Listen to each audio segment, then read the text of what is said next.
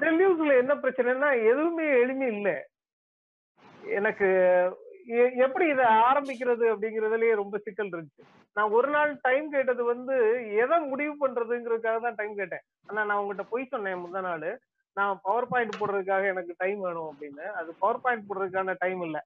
அது வந்து நான் உங்களுக்கு எதை சொல்றது? ஏன்னா டிஃபரன்ஸ் அண்ட் ரெப்புடேஷன் சொல்லிட்டேன். அது வந்து டெலியூஸோட மேக்னம் ஓப்பஸ் அது. அதுதான் மேஜர் ஒர்க் அவருடைய மேஜர் ஒர்க் அதான். அவருடைய பிலாசபிக்கல் ஒர்க் அதான். அங்கிருந்து தான் அவருடைய மத்த புத்தகங்கள் எல்லாமே ஆரம்பிக்குது.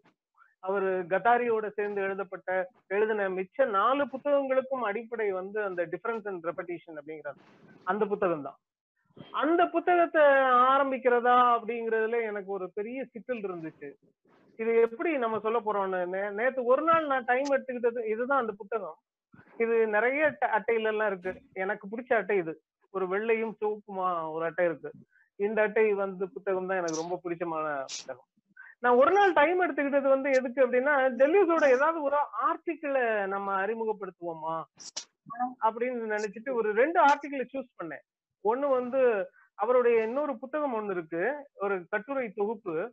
அவர் ஸ்மித்னு சொல்லக்கூடிய ஒரு தொகுத்த டெலியூஸோட கட்டுரைகள். அது வந்து இலக்கியம் சம்பந்தமான அவருடைய விமர்சன கட்டுரைகளுடைய தொகுப்பு. எஸ்ஏஸ் கிளினிக்கல் அண்ட் கிரிட்டிக்கல் அப்படிங்கிற தொகுப்பு. அதுல எனக்கு பிடித்தமான ஒரு ஆர்டிகல் இருக்கு. ஹீ ஸ்டட்டர்டுன்னு ஒரு ஆர்டிகல் ஒரு பதிமூணாவது கட்டுரை அது. ஒருவேளை அந்த கட்டுரையில நம்ம ஆரம்பிக்கலாமா அப்படிங்கிற ஒரு ஒரு யோசனையில நேத்து மத்தியானம் வரைக்கும் நான் அந்த கட்டுரைக்காக தான் அந்த கட்டுரையை தான் பேசுறதா இருந்தேன். ஆனா அதுக்கப்புறம் எனக்கு வந்து இந்த ஒரு நாள் டைம் எடுத்துக்கிட்டது எதுக்கு அப்படின்னா இந்த எதுல இருந்து ஆரம்பிக்கிறது டெல்யூஸ் அப்படிங்கிறதுக்காக தான் அந்த ஒரு நாள் டைம் ஆனா நான் திருப்பியும் பழையபடி டிஃபரன்ஸ் அண்ட் ரெப்படிஷனுக்கே வந்து நின்னுட்டேன். டிஃபரன்ஸ் அண்ட் ரெப்படிஷன்ல தான் ஆரம்பிக்க முடியும். ஏன்னா ஸ்டட்டர்டுங்கிற அந்த ஒரு கட்டுரையை எடுத்து பேச ஆரம்பிச்சாலும் எனக்கு டிஃபரன்ஸ் அண்ட் ரெப்படிஷனை பேச வேண்டிய ஒரு தேவை இருக்குது. டெல்யூஸ் வந்து எல்லாராலும் புறக்கணிக்கப்பட்ட ஒரு தத்துவ அறிஞர். அவர் வந்து ஆயிரத்தி தொள்ளாயிரத்தி இருபத்தஞ்சுல இருந்து ஆயிரத்தி தொள்ளாயிரத்தி தொண்ணூத்தி அஞ்சுல இறந்து போறாரு. ஆயிரத்தி தொள்ளாயிரத்தி இருபத்தஞ்சுல பிறந்தவர். அவரு அவருடைய மிக முக்கியமான பங்களிப்புகள் அப்படின்னு பார்த்தா அது எல்லாமே வந்து எண்பதுகள்ல நடந்த பங்களிப்புகள் தான் ரொம்ப முக்கியமான பங்களிப்புகள். அந்த எண்பதுகள்ல நடந்த அந்த பங்களிப்புகள்ல அவர் அதே காலகட்டத்துல நமக்கு தெரியும் நான் பேதியோவுக்கும் இதே தான் சொன்னேன் உங்களுக்கு. பேதியோவுக்கும் இதே மாதிரியான பிரச்சனை தான் இருந்துச்சு.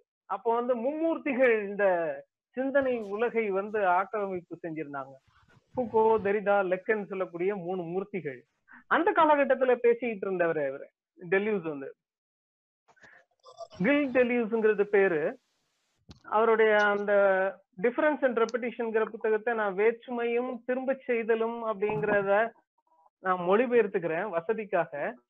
திரும்ப செய்தல்ங்கிறது ரெப்படேஷனுக்கு சரியான மொழிபெயர்ப்பான எனக்கு தெரியல.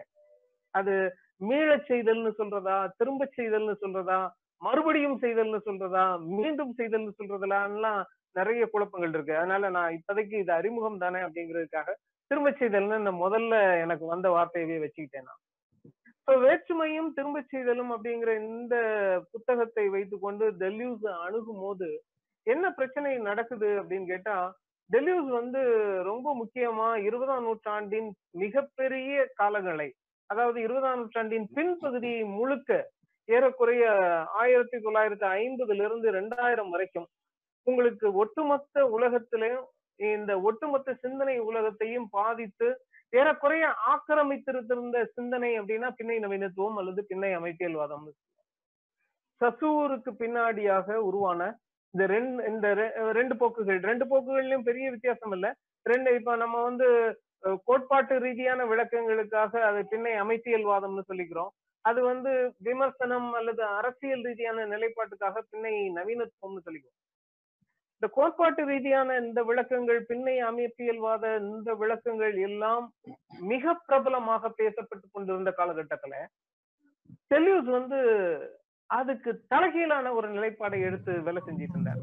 அதுதான் டெல்யூஸோட டிராஜடி டெல்யூஸ் ஏன் வந்து அந்த காலகட்டத்துல நிறைய பேர் ஒரு பொருட்படுத்தல அல்லது அது வந்து ஒரு கவனத்திற்கு உரியதாக மாறல அப்படின்னா அவர் வந்து பின்னை நவீனத்துவத்திலிருந்து வெளியே வருவதற்கான வாசல்களை திறந்து விட்டுட்டே இருந்தார். இது இது சரியா இருக்கும் உங்களுக்கு இப்ப இப்ப நான் சொல்றது உங்களுக்கு புரிய புரியறதுக்கு ஈஸியா இருக்கும்னு நினைக்கிறேன். பின்னை அமைப்பியல் வாதத்திலிருந்தும் பின்னை நவீனத்துவத்திலிருந்தும் எப்படி வெளியேறுவதுங்கிற விஷயங்களை தொடர்ந்து பேசிட்டே இருந்தவர் டெல்யூஸ். எப்போ அப்படின்னா பின்னை அமைப்பியல் வாதமும் பின்னை நவீனத்துவமும் தங்களை கட்டி கொண்டிருந்த பொழுது. அதனால தொடர்ச்சியாக அவர் வந்து லெக்கனுடைய சிந்தனைகளை எல்லாம் மீன் ஒரு ஒரு- தீவிரமான மறுபரிசீலனைக்கு உட்- உட்பட்டு இருந்தார் ஃப்ராய்டோட ஒடிபஸ் அப்படிங்கிற அந்த கான்செப்டுக்கு அதை அதுக்கப்புறம் லெக்கன் வந்து விவரித்து இந்த நேம் ஆஃப் த ஃபாதர் அப்படிங்கிற அந்த ஒரு பெரிய கற்பனை கதை அதுல இருந்து கிழக்கு கிளைக்கிற ஒடிபஸ் காம்ப்ளெக்ஸ் எலக்ட்ரா காம்ப்ளெக்ஸ் திருப்பி இந்த மாதிரியான நிறைய விஷயங்களை எல்லாம் நீங்க கேள்விப்பட்டிருப்பீங்க. இது எல்லாத்தையும் அடிப்படையிலே மறுக்கக்கூடிய புத்தகத்தை எழுதினவர் வந்து டெல்யூஸ். இவரோட மிக முக்கியமான புத்தகம் இவரும் டெல்லி ஃபெலிக்ஸ் கத்தாரின்னு ரெண்டு பேரும் சேர்ந்து ஒரு நாலு புத்தகம் எழுதினாங்க. ஆயிரத்தி தொள்ளாயிரத்தி அறுபத்தி எட்டு ஆஹ் அறுபத்தி எட்டுல டெல்யூஸ் வந்து ஃபெலிக்ஸ் கத்தாரியை சந்திக்கிறார். ஃபெலிக்ஸ் கத்தாரி யாரு அப்படின்னா ஃபெலிக்ஸ் கத்தாரி வந்து லக்கண்ட உதவியாளராக இருந்த ஒரு உளவியலாளர். லக்கண்டர் வந்து பிரிஞ்சு வந்து டெலியூஸும் அவரும் சேர்ந்து உளவியல் அணுகுமுறைகளுக்கு எதிரான பெரிய வாதங்களை கட்டமைத்தார்கள். அந்த புத்தகங்கள் இன்னைக்கு வரைக்கும் வாசிப்பதற்கு ரொம்ப கடினமான அதே நேரத்துல இன்ஸ்பைரிங்கான புத்தகங்கள்னு சொல்லப்படும். அதுல முதல் புத்தகம் வந்து ஆன்டி எடிபஸ் அப்படிங்கிற புத்தகம். த ஆன்டி அடிபஸ் அப்படிங்கிற புத்தகத்துக்கு தொடர்ச்சியாக இன்னொரு புத்தகத்தை எழுதினாரு தௌசண்ட் பிளாட்டோஸ் அப்படின்னு ஒரு புத்தகம். இது ரெண்டையும் சேர்த்து ஒரே பேர்ல சொல்லுவாங்க கேபிட்டலிசம் அண்ட் சீசோஃபெனிக் ஸ்டேட் அப்படின்னு. The anti Oedipus thousand plateaus இதுக்கு அப்புறமாக இவங்க எழுதின அந்த கடைசி புத்தகம் வாட் இஸ் பிலாசபி அப்படிங்கிறது புத்தகம்.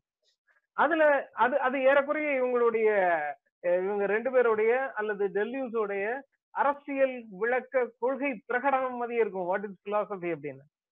ஏன் அப்படின்னா வாட் இஸ் பிலாசபிங்கிறது ஏன் கொள்கை பிரகடனம் மாதிரி இருக்கு அப்படின்னு கேட்டா டெலிவஸ் எழுதுறது தத்துவமா இல்லையாங்கிறதே ஒரு பெரிய கேள்விக்குறியா இருந்துச்சு. இன்னைக்கு வரைக்கும் இன்னைக்கு வரைக்கும். ஏன் டெல்யூஸ் வந்து ரொம்ப முக்கியமான எழுத்தாளர் அல்லது சிந்தனையாளர் அல்லது தத்துவ அறிஞர் அப்படின்னு ஏன் சொல்றோம் அப்படின்னா அவர் வந்து ஒரு ஒரு ஒரு ஒரு ஆர்கானிக் இன்டெலெக்சுவல் மாதிரி வேலை செஞ்சாரு. But he is not an organic intellectual அவர் பயன்படுத்துற தகவல்கள் தரவுகள் எல்லாம் எடுத்து பாத்தீங்கன்னா உங்களுக்கு வந்து திடீர்னு அவர் வந்து பயாலஜில இருந்து ஒரு கான்செப்ட் எடுத்துட்டு வந்து அது தத்துவ கோட்பாடா மாத்தி காட்டுவார். அவருடைய மிக முக்கியமான கான்செப்ட் வந்து ரைசோம் அப்படிங்கிறது. ரைசோம்னு நீங்க பயாலஜில படிச்சிருப்பீங்க. நம்ம டுவெல்த் லெவன்த் டுவெல்த்ல எல்லாம் எல்லாரும் படிச்சிருப்போம். ரைசோம்னு. அதாவது இந்த சதுப்பு நில காடுகள்ல வேர்கள் விட்டுக்கிட்டு இந்த சது இந்த- அதாவது ஆணி வேர் இல்லாம பக்க வேர்களை விட்டுட்டே ஒரு ஒரு தாவரம் வந்து வளரும் இல்லையா? அந்த தல தாவரத்துக்கு நம்ம உயிரியல்ல பாட்டனியில வந்து ரைசோம்னு பேரு.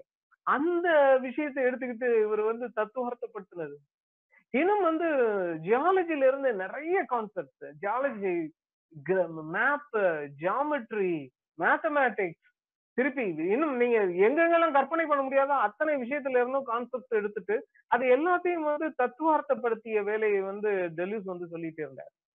இந்த இதுவும் ரெண்டாவது காரணம். ஏன் டெலியூஸ் வந்து நிறைய பேரால படிக்க முடியாம போகுது அல்லது நிறைய பேருக்கு அவருக்குள்ள நுழைய முடியாம போகுது அப்படின்னா டெலியூஸ் சொல்ற எல்லா தத்துவார்த்த கருத்தாக்கங்களும் அவரே உருவாக்குனது அவரும் கதாரியும் அல்லது ஆரம்ப காலகட்டத்துல டெலியூஸோட எழுத்துக்கள். இவர்களே உருவாக்குன இந்த விஷயங்கள்ல இருந்து டெல்யூஸோட ஒட்டுமொத்தமான சிந்தனை முறை இங்கே உருவாகி இருக்கு இது வந்து ஏன் இன்னைக்கு வந்து நம்ம இவரை வந்து ரொம்ப முக்கியமான ஒரு சிந்தனையாளராக திரும்ப திரும்ப சொல்லி கொண்டு இருக்கிறோம் அப்படின்னா இவரு ஆயிரத்தி தொள்ளாயிரத்தி ஐம்பதுகள்ல அறுபதுகள்ல எழுபதுகள்ல எண்பதுகள்ல பேசிட்டு இருந்த பின்னை அமைப்பியல்வாத சிந்தனை முறையிலிருந்தும் பின்னை நவீனத்துவ சிந்தனை முறையிலிருந்தும் எப்படி வெற்றிகரமாக வெளியேறுவது அப்படிங்கறத எழுதிட்டு இருந்தது இன்னைக்கு நமக்கு ரொம்ப முக்கியமா தேவைப்படுது. ஏன்னா பின்னை அமைப்பியல்வாதத்தினுடைய ஏராளமான பிரச்சனைகள்ல நம்ம உட்கார்ந்துருக்கோம். பின்னை நவீனத்துவத்தினுடைய கோளாறுகள்ல உட்கார்ந்துருக்கோம். அது நவீனத்துவத்தின் மீது ஒரு பெரிய விமர்சனத்தை வைக்கிறதுக்கு நமக்கு பயனுள்ளதாக இருந்தது. அல்லது நவீனத்துவத்தை ஒரு மறுபரிசீலனைக்கு உட்படுத்துவதற்கு பின்னை நவீனத்துவ சிந்தனைகள் நமக்கு வந்து பயனுள்ளதாக இருந்தது. ஆனா அதுக்கு அடுத்து அடுத்த நிலை என்ன அப்படின்னு ஒரு பெரிய கேள்வி வரும்போது இதை வந்து வழக்கமா எல்லா நவீனத்துவர்களும் சின்ன நவீனத்துவத்தை பத்தி கேட்பாங்க. நீங்க என்ன சொல்றீங்க அப்படின்னு. நீங்க என்ன சொல்றீங்க? சரி எல்லாத்தையுமே தப்புன்றீங்க. உங்களுக்கு அடுத்து என்ன சொல்றீங்க? அடுத்து என்ன? அப்படின்னு கேட்கிற கேள்விக்கு வந்து பின்னை நவீனத்துவத்தையும் பின்னை அமைப்பியல்வாதத்தையும் எந்த கேள்வியும் எந்த பதிலும் இல்லை. அந்த நேரத்துலதான் டெல்யூஸ் மாதிரியான சிந்தனையாளர்கள் நமக்கு உதவி செய்யக்கூடியவர்களாக இருக்கிறார்கள். அப்ப டெலிவ்ஸ் மாதிரியான சிந்தனையாளர்கள் பின்னை நவீனத்துவத்திலிருந்தும் பின்னை அமைப்பியலிலிருந்தும் எவ்வாறு வெற்றிகரமாக வெளியேறுகிறது இப்ப வெளியே வர்றது எவ்வாறு வேறொரு சிந்தனையை இங்கே முன்வைப்பது அப்படிங்கறத பேச ஆரம்பிச்சாங்க. உடனே திருப்பி வந்து இது வந்து நவீனத்துவத்திற்கு திரும்பி போற வேலை இல்லை. அதை மட்டும் நம்ம வந்து ரொம்ப கவனமா நினைச்சுக்கோம் ஏன்னா பின்னை நவீனத்துவத்துக்கு எதிரா போறது வந்து நவீனத்துவத்துக்கு போறது அல்லது அதுக்கு முந்தைய காலகட்டத்தினான ரொமான்டிக் பீரியடுக்கு போறது அப்படிங்கிற மாதிரியா நிறைய பேர் திரும்ப திரும்ப செஞ்சிட்டு இருந்தாங்க. ஆனா டெல்லூஸ் வந்து இன்னும் ஃபார்வேர்டுக்கு போனார். இன்னும் நம்மளை முன்னோக்கி அழைத்து ரொமான்டிசிசம் ஒரு கட்டத்துல இருந்து அதுக்கப்புறம் நவீனத்துவம் வந்து அதுக்கப்புறம் பின்னை நவீனத்துவம் வந்து நாம எங்க போறது என்ன செய்யறதுன்னு திகைச்சு நிக்கிற போது டெலியூஸ் வந்து நமக்கு அடுத்த கட்டத்துக்கு கொண்டு போய் கூட்டு செல்கிற கூடியவராக தோன்றுகிறார். அதனாலதான் டெலியூஸோட சிந்தனைகள் இன்றைக்கு உலக அளவுல மிக முக்கியமான ஒரு விவாத பொருளாகவும் அவரை வந்து திரும்ப திரும்ப பேசக்கூடியவர்களாகவும் இருக்காங்க. டெலியூஸோட கருத்தாக்கங்கள் நான் ஏற்கனவே சொன்ன மாதிரி அதுல வந்து ரொம்ப தமிழ்ல இவரை பத்தி அதிகமா பேசவே இல்லை யாருமே. அதுக்கப்புறம் இவருடைய கருத்தாக்கங்கள் எல்லாமே வந்து ஒரு ஜார்கன் பேஸ்டு அப்படின்னு சொல்லக்கூடியவங்களா இருக்காங்க.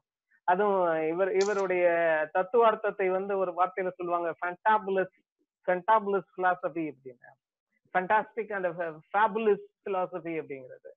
அந்த மாதிரியா திரும்ப திரும்ப சொல்லப்பட்டது. இவருடைய ரைட்டிங் ஸ்டைலும் வேற மாதிரி ஆனா ஃபூக்கோ மட்டும் திரும்ப திரும்ப ஒரு விஷயத்த வலியுறுத்திக்கிட்டே இருந்தாரு. என்ன? ஃபூக்கோ கடைசி வரைக்கும் ஒரு விஷயத்த வலியுறுத்திக்கிட்டே இருந்தாரு. என்ன வலியுறுத்திக்கிட்டே இருந்தாருன்னா இந்த இருபதாம் நூற்றாண்டு வந்து எல்லாரையும் டெலூசனியாக மாற்றும் அப்படின்னு. எல்லாரும் டெலியூஸோட ஃபாலோவர்களாக மாறுவாங்க இருபதாம் நூற்றாண்டுல அப்படிங்கறதுதான் ஃபூக்கோவுடைய கணிப்பாக இருந்தது. ஆனா அது இருபதாம் நூற்றாண்டுல நடக்கல. ஆனா இருபத்தோராவது நூற்றாண்டுல நடந்தது. இருபத்தாறாவது நூற்றாண்டுல தான் திரும்ப திரும்ப டெலியூஸ் பத்தியான அக்கறைகள் வந்து அதிகமாக ஆரம்பிச்சது. டெலியூஸோட ரைட்டிங்ஸ் வந்து ரொம்ப முக்கியமா செலக்டிவா நான் உங்களுக்கு காட்டுறேன். அவர் வந்து எப்ரிசிசம் அண்ட் சப்ஜெக்டிவிட்டி அப்படிங்கிற அந்த புத்தகத்தை ஆயிரத்தி தொள்ளாயிரத்தி தொண்ணூத்தி ஒண்ணுல எழுதியிருக்கிறாரு. அண்ட் பிலாசபி அப்படிங்கிற புத்தகம். டிஃபரன்ஸ் அண்ட் ரெப்படிஷன் அதுதான் நான் இன்னைக்கு நம்ம வந்து உங்களுக்கு அறிமுகப்படுத்துறதுக்காக நம்ம எடுத்துக்கிற அந்த புத்தகம் difference and repetition the logic of sense அப்படிங்கிற அந்த புத்தகம் இதுல வந்து இந்த லாஜிக் ஆஃப் சென்ஸ்ல அதுக்கப்புறம் ரெண்டு பகுதியா வந்துச்சு. சினிமா ஒன் சினிமா டூ அப்படிங்கிற ரெண்டு பகுதி வந்துச்சு. ஃபூக்கோ நான் முதல்ல முத நாள் முந்த முதல் லெக்சர்ல ஃபூக்கோ பத்தி பேசும்போது ஒரு புக்கை காட்டினேன் இல்லையா? அது இவர் எழுதின புத்தகம் தான் ஃபூக்கோவுடைய ரைட்டிங்ஸை பத்தி இவர் ஒரு புத்தகம் எழுதியிருக்கிறாரு. அதுக்கப்புறம் நான் இன்னொன்னு சொன்னேன்ல கட்டுரை தொகுப்பு. கிரிட்டிக்கல் அண்ட் கிளினிக்கல் அப்படிங்கிற அந்த ஒரு கட்டுரை தொகுப்பு. அது வந்து ரொம்ப இன்ட்ரெஸ்டிங்கான கட்டுரை தொகுப்பு. அதுல வந்து இலக்கிய இலக்கியம் இந்த சினிமா இத பத்தியான சின்ன சின்ன சின்ன கட்டுரைகள். ஒவ்வொரு சில கட்டுரைகள்லாம் ரெண்டு பக்கம் மூணு பக்கம் தான் இருக்கு. ஆனா ஒவ்வொரு கட்டுரையும் இன்ஸ்பைரிங்கான கட்டுரை. அதுல ஒன்னு ரெண்டு கட்டுரை நான் சொல்லுவேன் நான் உங்களுக்கு. அப்புறம் வந்து டூ ரிஜிம்ஸ் ஆஃப் மேட்னஸ்னு அவர் இப்போ ரெண்டாயிரத்தி ஆறுல வெளியான புத்தகம். அவருடைய இன்டர்வியூஸ் இது எல்லாத்தையும் தொகுத்து ஒண்ணு போட்டுருக்காங்க. டெல்லியூஸும் கதாரியும் சேர்ந்து எழுதின புத்தகங்கள் நான்கு புத்தகங்கள். அது என்ன அப்படின்னா முதல் புத்தகம் நான் உங்களுக்கு சொன்ன மாதிரி ஆன்டி இடிபஸ்ங்கிற புத்தகம். அப்புறம் காஃப்கா பத்தியா ஒரு புத்தகம் ஃபார் மைனர் லிட்ரேச்சர் அப்படிங்கிற டைட்டில்ல ஒரு புத்தகம். காஃப்கா அவருக்கு ரொம்ப பிடித்தமான எழுத்தாளர். காஃப்காவை நிறைய தடவை திருப்பி திருப்பி பண்ணுவார். அவருக்கு பிடித்தமான எழுத்தாளர்கள்ல காஃப்கா ஒருத்தர் இன்னொருத்தர் வந்து லெவிஸ் கரோல் ஆலிஸ் இந்த அட்வென்ச்சர்ஸ் ஆஃப் ஆலிஸ் இந்த ஒண்டர்லேண்ட் இருக்கு இல்லையா அது? அப்புறம் தௌசண்ட் பிளாட்டோஸ்ங்கிறது வாட் இஸ் பிலாசபி அப்படிங்கிறது. ஸோ இது வந்து ரொம்ப முக்கியமான புத்தகங்கள். நீங்க வந்து யாராவது படிக்கணும் அல்லது இதை தேடி போகணும் அப்படிங்கறத நினைச்சுன்னா ஒரு ஒரு சின்ன இன்ட்ரோடக்ஷனுக்காக நான் சொல்றேன்.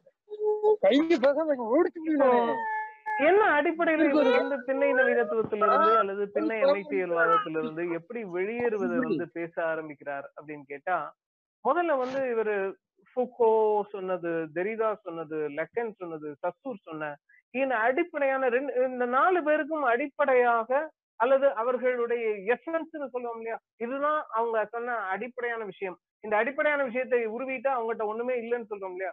அது அவ்வளோத்தையும் மறுத்தாரு உதாரணமா சசூர்.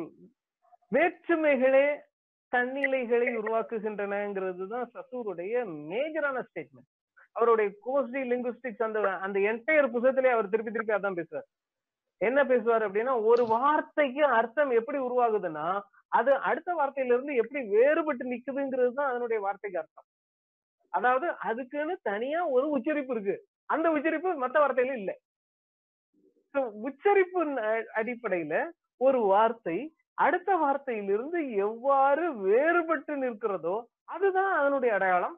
அந்த உச்சரிப்புக்காக தான் அதுக்கு அர்த்தம் இருக்கு. அப்போ சசூருடைய பேசிக்கலான விஷயம் என்ன அப்படின்னா ஒவ்வொருத்தருடைய ஐடென்டிட்டி ஒரு விஷயத்தினுடைய ஐடென்டிட்டி அடையாளம்ங்கிறது எப்படி உருவாகுதுன்னா நீங்க எப்படி மத்தவங்கிட்ட இருந்து வேறுபட்டு இருக்கிறீங்களோ அதுதான் உங்களுடைய ஐடென்டிட்டி இதுதான் பின்னை நவீனத்துவத்திற்கும் பின்னை அமைப்பியல்வாதத்துக்கும் அடிப்படையான யோசனையா இருந்துச்சு. த difference எசன்ஸ் அப்படின்னு திரும்பி திரும்பி சொன்னாங்க. வேற்றுமைகளே உங்களுடைய அடையாளங்களை உருவாக்குகின்றன. அதனாலதான் நம்ம வந்து ஒரு ஆயி- ஆயிரத்தி தொள்ளாயிரத்தி அறுபதுக்கு அப்புறமாக இன்னைக்கு வரைக்கும் நாம வந்து உலக அளவுல அரசியல் அஹ், அ- அரசியல் அதிகாரத்திற்கான நகர்வுகள் எல்லாமே அட அடையாள அரசியல் நகர்வுகளாக உருவானதுக்கு காரணமும் தான் என்ன அடையாள அரசியலுக்கான நகர்வு அப்படின்னு யோசிக்க ஆரம்பிச்சோம் அப்படின்னா என்னுடைய அடையாளம் அதை நான் தக்க வைத்துக் கொள்வது அதை நான் கட்டமைப்பது இதுதான் அரசியலா இருக்க முடியும். அப்ப என்னுடைய அடையாளம் எது அப்படின்னு சத்துருக்கு என்ன சொல்றாரு அப்படின்னா நான் எப்படி மத்தவங்கிட்ட இருந்து வித்தியாசமா இருக்கணும் அதுதான் என்னுடைய அடையாளம். செல்யூஸ் வந்து அடிப்படையில இந்த விஷயத்த மறுத்தார். அது- இந்த புத்தகமே அதுக்குதான் டிஃபரன்ஸ் அண்ட் ரெப்படேஷன் அப்படிங்கிற இந்த புத்தகத்தினுடைய முதல் பகுதி முழுக்க அதான். டிஃபரன்ஸ் அப்படிங்கிறது நீங்க சொல்ற அடையாளத்தை உருவாக்காது அப்படிங்கிறதுனால. இது இது இது வந்து அன்னை அன்றைய காலகட்டத்துல ஜீரணிக்கிறதுக்கு ரொம்ப கஷ்டமா இருந்துச்சு. ஏன்னா அந்த காலகட்டத்துல சசூர் சொன்ன இந்த அடிப்படைகளை வைத்துக் கொண்டுதான் உங்களுக்கு வந்து மானிடவியல்ல அமைப்பியல் மானிடவியல்னு லெவிஸ்டாஸ் ஒரு பெரிய தியரியை கட்டமைக்கிறார். வரலாற்றை எழுதுவதற்கு ஃபூக்கோ ஒரு பெரிய மாடலை கிரியேட் பண்றாரு. மொழியியல் சார்ந்து அல்லது மொழி இலக்கியம் வாசிப்பு முறை அல்லது ஒரு இலக்கியத்தை வாசிக்கிறது எப்படி ஒரு பணவலை வாசிக்கிறது எப்படின்னு தெரிந்த ஒரு பெரிய விஷயங்களை உருவாக்குறாரு. அதே மாதிரி லக்கன். லக்கன் வந்து the unconscious is structure language அப்படின்றார். எல்லாமே மொழியின் அடிப்படையில் உருவாக்கப்பட்ட விஷயங்கள். இப்ப சசூரே இல்ல அப்படின்னா உங்களுக்கு வந்து பூக்கோ தெரிதா லெக்கன் அதுக்கப்புறம் லெவிஸ்டாஸ் மாதிரியான எல்லாருடைய அடித்தளங்களும் ஆட ஆரம்பிக்குது. இதுல அடுத்து ஃபூகோ மாதிரியானவர்கள் திரும்ப திரும்ப நான் டிசிப்ளின் அண்ட் பனிஷ்ங்கிற அந்த முதல் முந்தின உரையில பேசும்போதே சொன்னேன். ஒரு சமூகத்துல அல்லது மானுட சமூகத்துல ஒரு புதிய சிந்தனைங்கிறது எப்படி உருவாக ஆரம்பிக்குது அப்படின்னு கேட்டா அது வந்து கால தொடர்ச்சியின் மூலமாக வெவ்வேறு நிறுவனங்கள் உருவாவதன் மூலமாக புதிய சிந்தனை உருவாகுது அப்படின்றார். அதாவது அவர் வந்து பர்த் ஆஃப் த பிரிசன் பேசுறாரு இல்லையா? சிறைச்சாலைகள் எவ்வாறு உருவாகின்றன? சிறைச்சாலைங்கிற அந்த புதிய ஐடியா அல்லது அந்த பேண்டோம் பேன்விஷன் அப்படிங்கிற அந்த அந்த புதிய ஐடியா ஜெர்மி பெந்தமுடைய அந்த புது ஐடியா எப்படி உருவாகுது அப்படின்னு கேட்டா அது வந்து கிரியேட்டிவிட்டி இல்ல. அது வந்து கால மாற்றம் அதனாலதான் வரலாற்றுல போய் அதுக்கான காரண காரண காரியங்களை எல்லாம் பூக்கோ வந்து தேடிட்டு வர்றார். அப்ப சிறைச்சாலைங்கிற யோசனை ஒரு மனிதனுக்கு அல்லது ஒரு மனித சமூகத்திற்கு திடீர்னு எங்க இருந்து உருவாகுது அப்படின்னு கேட்டா பூக்கோ சொல்ற அதுக்கான விளக்கம் என்ன அப்படின்னா அது கால மாற்றங்களில் நடக்கிறது ஹிஸ்டாரிக்கலா நடக்குது. ஹிஸ்டாரிக்கலா வெவ்வேறு ஐடியாஸ் வந்து மோதி ஒன்னோட ஒண்ணு மோதி சண்டை போட்டு விவாதிச்சு வெவ்வேறு நிறுவனங்கள் உருவாகி அந்த நிறுவனங்களுக்குள்ள செயல்படக்கூடிய அதிகாரம் தொடர்ச்சியாக செயல்பட்டு வர்றதுல இருந்து சிறைச்சாலைங்கிற ஒரு வடிவம் ஒரு குறிப்பிட்ட நூற்றாண்டுல உருவாகுது. கிரியேட்டிவிட்டி அப்படிங்கிறது என்ன அப்படின்னு கேட்கும்போது டெல்யூஸ் வந்து ரொம்ப அடிப்படையில ஒரு கேள்வி கேட்கிறாரு அப்போ வந்து கிரியேட்டிவ்னா என்ன? ஒரு தனி மனுஷனுக்கு யோசிக்க முடியாதா? காலம் தான் வரலாறு தான் ஒரு புதிய விஷயங்களை கண்டுபிடிக்குமா? அல்லது நிறுவனங்கள் தான் புதிய விஷயங்களை கண்டுபிடிக்குமா? அல்லது அதிகாரம் தான் புதிய விஷயங்களை கண்டுபிடிக்குமா? தனி மனிதன் வந்து புது விஷயத்தை சிந்திக்க முடியாதா? அப்படின்னு அடிப்படையில் இந்த கேள்வியை கேட்கும் போதுதான் இவர் கொஞ்சம் கொஞ்சமா பின்னை நவீனத்துவத்துல இருந்து விலக ஆரம்பிக்கிறார். அதுக்கப்புறம் தெரியுதா? இப்போ ஃபூகோ ஃபூகோட்ட வந்து ஹிஸ்டாரிசிட்டியும் அந்த இன்ஸ்டிடியூஷன்ஸும் பவரும் தான் உங்களுக்கு புதிய ஐடியாக்களை கொண்டு வந்து தரும் அப்படின்னு சொல்லிட்டு இருந்த நேரத்துல பூக்கோட்ட இந்த மாதிரியான கேள்விகளை எல்லாம் கேட்டுக்கிட்டு இருந்த டெல்யூஸ் டெரிதாட்ட வரும்போது டெரிதாட்ட டெரிதா ரொம்ப தெளிவா சொல்றாரு. என்ன அப்படின்னா மொழி வந்து அது அது வந்து ஒரு ஒரு ஒரு ஒரு என்ன சொல்றது ஒரு ஸ்லிப்பரி மாதிரி. அது வழுக்கக்கூடிய ஒரு தரை மொழி. நீங்க எங்க கால் வச்சாலும் வழுகும். அதுக்கு ஒரு அர்த்தம் இல்ல. ஒரு வார்த்தைக்கு ஒரு அர்த்தம் இல்ல. அது எந்த வார்த்தைக்கு எந்த அர்த்தத்தை எந்த நேரத்துல அதுக்கு சொல்லுவோம் அப்படிங்கிறது அந்தந்த சூழல் தீர்மானிக்குது. அதனாலதான் மொழியில தீர்மானமாக நீங்க எதையுமே சொல்ல முடியல. அதனாலதான் பத்தி அவருடைய. கேள்வி என்னமாக இருந்தது? அவருடைய சந்தேகங்கள் என்னமாக இருந்ததுன்னா தெரிதா திரும்ப திரும்ப என்ன சொல்லிக்கிட்டு இருந்தாருன்னா மொழிதான் அர்த்தத்தை உருவாக்குது. வார்த்தைகளுக்கான அர்த்தங்கள் சந்தேகத்திற்கு இடமாக இருக்கின்றன. எனவே அது வந்து சந்தேகத்திற்கு இடமா மாறிக்கிட்டே இருக்கு. அதனால மொழியை மீறி வேற புது அர்த்தம் எங்கிருந்து உருவாக முடியாது. சோ மனிதர்களால் புது அர்த்தத்தை உருவாக்குவதற்கு சாத்தியம் இல்ல எல்லாமே எதனுடைய விளையாட்டாக இருக்கும்? மொழியினுடைய விளையாட்டாக இருக்கு. அப்போ வந்து மாற்றம் அப்படிங்கிறது எதுல நடக்க முடியும் அப்படின்னு கேட்டா தெரிதா வந்து ரொம்ப தெளிவா சொன்னாரு. மொழியில மாற்றம் தான். மொழியில தான் மாற்றம் நடக்கும். மொழி மூலமாக தான் மாற்றம் எல்லாம் நடந்துட்டு இருக்க முடியும். மொழி தான் உங்களை வந்து தொடர்ச்சியாக மாற்றிக்கொண்டு இருக்கிறது அப்போ டெலியூஸ் கேட்ட அடிப்படையான கேள்வி அவர் வந்து இந்த கேட்ட அதே கேள்வியை தான் இவர் தெரிதாட்டியும் கேட்டார். பூக்கோட்டை என்ன கேள்வி கேட்டார்னா தனி மனிதனால் கற்பனை பண்ண முடியாதா ஒரு புதுசா ஒரு விஷயத்தை படைக்க முடியாதான்னு கேட்ட அதே கேள்விய அதே மாதிரியான கேள்வியை தெரிதாட்ட கேட்டாரு. ஒரு தனி மனுஷன் மாற்றத்தை உருவாக்க முடியாதா? தெரியுதா ரொம்ப தெளிவா சொன்னார். தனி மனிதர்களால் மாற்றத்தை உருவாக்கவே முடியாது. ஏன்னா மாற்றங்கள் அப்படிங்கிறது அர்த்தம். அர்த்தங்கள் வந்து மொழியின் மூலமாக தான் சாத்தியமாகுது மொழிதான் அர்த்தங்களை திரும்ப திரும்ப மாற்றிக்கொண்டே இருக்கிறது. இதுவும் வந்து தெ- டெலியூஸ் வந்து இந்த விஷயத்தையும் யோசிக்க ஆரம்பிக்கிறார். என்ன அப்படின்னா இவங்க சொல்றது தப்பு. மனிதன் தனி மனிதன் மாற்றத்தை உருவாக்குவதற்கு முயற்சி செய்ய முடியும். அவனால் மாற்றத்தை உருவாக்க முடியும் அப்படின்னு சொல்ல அதுக்கப்புறம் லெக்கன் சைக்கோ அனாலிசிஸ்ல லெக்கன்ட்ட என்ன பிரச்சனை உருவாகுது அப்படின்னு கேட்டா லெக்கன் வந்து கான்சியஸ் மட்டும் இல்ல எல்லாரும் இப்ப தெரிதா மாதிரியானவர்கள் இந்த பூக்கோ மாதிரியானவர்கள் கான்சியஸ் தன்னுடைய தன் உணர்வு மட்டும்தான் மொழியால் கட்டமைக்கப்பட்டிருக்குன்னு சொல்லிட்டு இருந்தப்போ லெக்கன் வந்து இன்னும் ஒருபடி போய் அன்கான்சியஸும் மொழியால் தான் கட்டமைக்கப்பட்டிருக்கு அப்படின்னு சொன்னப்போ இவர் வந்து ரொம்ப தெளிவா சொன்னாரு இல்ல டெலியூஸ் வந்து ரொம்ப அடிப்படையில லெக்கன் எடுத்தாரு. இல்ல. மொழியை தாண்டிய ஒரு நிலையும் இருப்பதற்கு சாத்தியம் இருக்கு. மொழி தான் ஆரம்பம் இல்ல அப்படின்னு இது ரொம்ப அடிப்படையில இவங்க அவ்வளவு பேருக்கும் டெல்லியூஸ் வந்து வேறுபடுகிற விஷயம். சசூர்ல இருந்து பூக்கூட்ட இருந்து தெரிதாட் இருந்து லெக்கன்ட் இருந்து எப்படி எப்படி வேறுபடுறார் அப்படிங்கிறது சசூர்ல இருந்து வேறுபடுகிற மிக முக்கியமான இடம் எது அப்படின்னா வேற்றுமைகள் இல்ல அடையாளங்களை உருவாக்குறது. பூக்கூட்ட இருந்து என்ன உருவாக்குறாரு? என்ன இதுல இருந்து வேறுபட ஆரம்பிக்கிறார் அப்படின்னா தனி மனிதர்களால் ஒரு புதிய சிந்தனையை கட்டமைக்க முடியும். தெரிதாட்டிலிருந்து எப்படி வேறுபடுகிறாருன்னா தனி மனிதர்களால் மாற்றத்தை உருவாக்க முடியும். லெக்கண்ட் இருந்து என்ன இதுல இருந்து வேறுபடுறாருன்னா மொழியை தாண்டிய விஷயங்களும் இருக்கிறது. இந்த நான்கு விஷயங்களையும் அடிப்படையா வைத்துக் கொண்டுதான் டெல்யூஸ் வந்து தன்னுடைய என்டையர் அவருடைய கடைசி கட்ட வாழ்க்கை புத்தகங்கள் வரைக்கும் இந்த நான்கு விஷயங்களை தான் திரும்ப திரும்ப பேசிக்கிட்டு இதுல த டிஃபரன்ஸ் அண்ட் ரெப்படிஷன் அப்படிங்கிற இந்த புத்தகத்துல ரொம்ப முக்கியமா அவர் வந்து எதை பேச ஆரம்பிக்கிறார் அப்படின்னா அப்போ மாற்றம்னா என்ன? ஒரு சேஞ்சுங்கிறது என்ன? தெரிதான் வந்து மாற்றம் சாத்தியம் இல்லைன்றார். தனி மனிதர்களால் சாத்தியம் இல்லை அப்படின்றார். ஏன்னா மாற்றத்தை உருவாக்குவது வந்து எதால வந்துதான் சாத்தியம் அப்படின்னா மொழி தான் மாற்றத்தை உருவாக்க முடியும் ஏன்னா மொழி தான் அர்த்தங்களை மாற்றிக்கொண்டே இருக்கிறது அதுலதான் மாற்றங்கள் நடக்கிறதுக்கு சாத்தியம் இருக்கே மொழி அதாவது மொழி அப்படின்னா நிறுவனம். ஒரு பெரிய அமைப்பு ஒரு ஒழுங்கமைப்பு ஒரு பெரிய ஸ்ட்ரக்சர் இந்த ஸ்ட்ரக்சர் தான் மாற்றத்தை உருவாக்க முடியும். ஏறக்குறைய பூக்கோவும் இதே மாதிரி தான் சொன்னாரு ஸ்ட்ரக்சர் தான் புதிய விஷயங்களை உருவாக்க முடியும். ஆனா இவர் வந்து அடிப்படையை கேட்க ஆரம்பிச்ச கேள்வி என்ன அப்படின்னா மாற்றம்னா என்ன?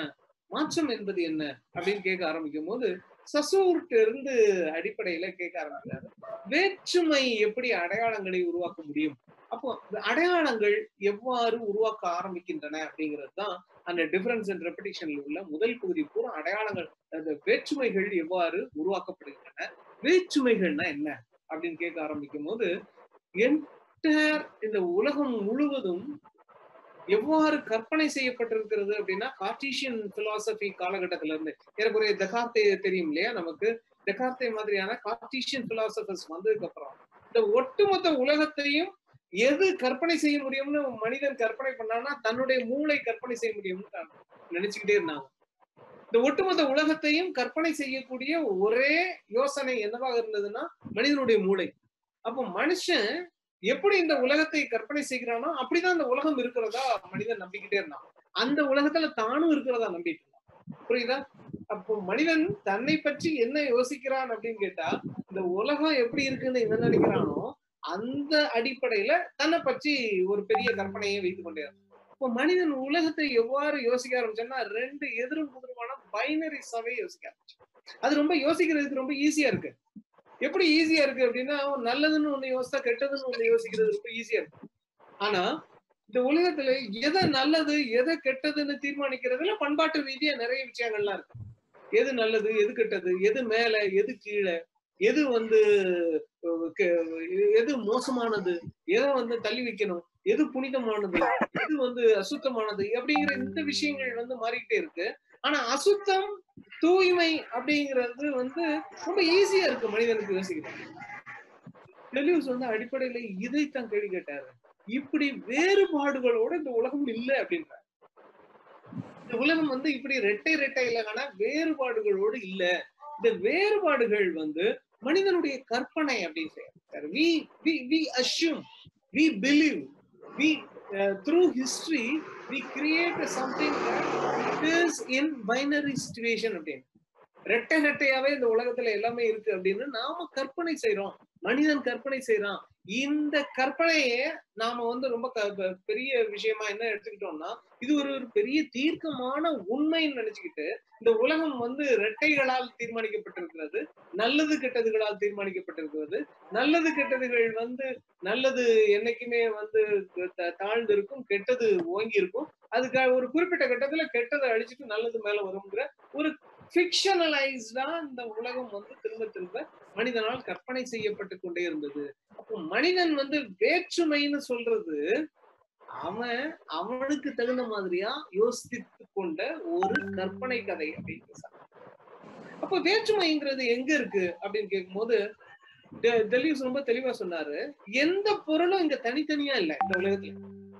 இந்த உலகத்துல எந்த பொருளும் தனித்தனியா நல்லது கெட்டது அப்படின்னு ரெண்டு பொருள் நீங்க தூக்கி எடுக்கிறீங்கல்ல அந்த மாதிரி எடுக்க முடியாத அளவுக்கு ஒரு பொருள் இன்னொரு பொருளோட ரொம்ப நெருக்கமா இருக்கு. இல்லையா? அதே மாதிரி இந்த உலகம் முழுக்க ரைசோமா இருக்கு நாம வந்து கார்டீசியன் பிலாசபர்ஸ் எப்படி யோசித்தோம்னா இந்த உலகத்துல ஒவ்வொன்றும் மரம் மாதிரி தனியா இருக்கு. மரங்கள் வந்து ஒரு பெரிய வேர் கொண்டு நிக்கிறாங்க. அப்ப எல்லாருக்கும் ஒரு பெரிய வெர்டிக்கலான ஒரு டைரக்ஷன் இருக்கு. அதுக்கு கீழே இன்னொரு வெர்டிக்கல் டைரக்ஷன் அப்போ வேர்கள் கிளைகள். இப்படிதான் ஒவ்வொன்றும் தனித்தனி உருவமாக இருக்கிறதாக நாம யோசிச்சோம். அது மரங்கள் அடிப்படையிலே தப்பு அப்படின்னு இன்னைக்கு வந்து ப்ரூவ் ஆயிருக்கு. மரங்கள் வந்து வேர்களுக்குள்ள மரங்கள் பேசிக் கொண்டிருக்கின்றன அப்படின்னு சொல்றாங்க. ஒரு முக்கியமான ஒரு புத்தகம் இப்போ இருக்கு காடுகள்ல நீங்க மேல பாக்குற மாதிரியான விஷயத்தை விட சிக்கலான விஷயம் வந்து பூமிக்கு அடியில் இருக்கு. ஒரு தாவரம் அல்லது ஒரு மரம் அழுகி அல்லது உடைஞ்சு அல்லது வந்து அது அது பட்டு கீழே விழுந்ததுக்கு அப்புறமும் காட்டுல அதுல வந்து புதுசா எதையாவது முளைக்க முடியுது அப்படின்னா அதுல இருந்து துளிர் விடுதுன்னா அப்ப அதுக்கு எங்க இருந்து அந்த அவ்வளவு காலம் அந்த சாப்பாடு கிடைச்சிட்டு இருந்ததுன்னா வேர்கள் வழியாக அந்த கீழே விழுந்த மரத்துக்கான வேர்களுக்கு இந்த மத்த வேர்கள் வந்து உணவு கொடுத்துட்டு இருக்கு அப்படின்னு சொல்றாங்க. சோ வேர்கள் அடிப்படையில எந்த மரமும் நாம நினைக்கிற மாதிரி தனித்தனியான மரம் இல்ல. இதைத்தான் அடிப்படையா வைத்துக் கொண்டு ரைசோம் அப்படின்னு பேசக்கூடிய டெலியூஸ் என்ன சொல்றாரு? இந்த உலகத்துல எதுவுமே தனியா இல்ல. எல்லாமே ஒன்னோடு ஒண்ணு ஒரு சிக்கலான தொடர்புல இணைந்து இருக்கிறது அப்ப இந்த சிக்கலான ஒரு தொடர்புல இணைந்திருக்கும் போது வேறுபாடுங்கிறது என்னது அப்படின்னா ஒரு பொருளுக்கும் இன்னொரு பொருளுக்கும் இல்ல. வேறுபாடு எங்க இருக்குன்னா ஒரு பொருளுக்கும் இன்னொரு பொருளுக்குமான இடைவெளியில இருக்கு. இதுதான் வேறுபாடு. எவ்வளவு தூரம் அல்லது எவ்வளவு இடைவெளி அப்படிங்கறத பொறுத்துதான் அந்த வேறுபாடுகள் இருக்கக்கூடிய வேறுபாடுகள் அந்த பொருளினுடைய வடிவத்திலேயோ அல்லது அதனுடைய அர்த்தத்திலேயோ இல்லை இப்ப இந்த உலகத்தை வந்து இந்த உலகத்துல உள்ள பொருட்களை வந்து திரும்ப திரும்ப வெளியே தெரிகிற மரங்கள் மாதிரி யோசிக்கிறது ஒரு பெரிய தப்புக்கு ஒரு பெரிய தவறான புரிதலுக்கு கொண்டு போய் சேர்க்கும் அப்படின்னு இது வந்து இந்த வேற்றுமைகள் வந்து உண்மையிலேயே அடையாளங்களை தீர்மானிக்கிறது இல்ல இப்போ வேற்றுமைகளை விட எது அடையாளங்களை தீர்மானிக்குது அப்படின்னா உங்களுக்கு வந்து ஒரு பொருள் இன்னொரு பொருளோட என்ன மாதிரியான உறவு? இதுக்கு அவர் வ- சொல்ற வார்த்தை வந்து அசம்பிளேஜ்னு ஒரு வார்த்தை. இந்த வார்த்தையை வந்து டிஃபரன்ஸ் அண்ட் ரெப்படிஷன் புத்தகத்துல அவர் கண்டுபிடிக்கல. அவர் அப்ப சொல்லல. அவர் வந்து தௌசண்ட் பிளாட்டோன்னு பின்னாடி ஒரு புத்தகம் எழுதும் போது சொல்றாரு அசம்பிளேஜ்னு ஒரு வார்த்தை சொல்றாரு. ஏற்கனவே அசம்பிளேஜ் அப்படின்னா ஒண்ணு இன்னொன்னோட சேர்ந்து நெருக்கமாக பின்னி பிணைந்து இருக்கிற ஒரு சிக்கலான வடிவம். அந்த சிக்கலான வடிவத்தை வந்து நீங்க வந்து கண்டுபிடிக்க முடியாது. இப்ப உதாரணத்துக்கு இந்த உலகத்தை எடுத்துக்குவோம். அந்த உலகத்துல உள்ள பல் உயிர்கள் இணைந்திருக்கு. எந்த உயிர் எந்த உயிரை தாங்கி கொண்டிருக்குன்னு யாருக்குமே சொல்ல முடியாது.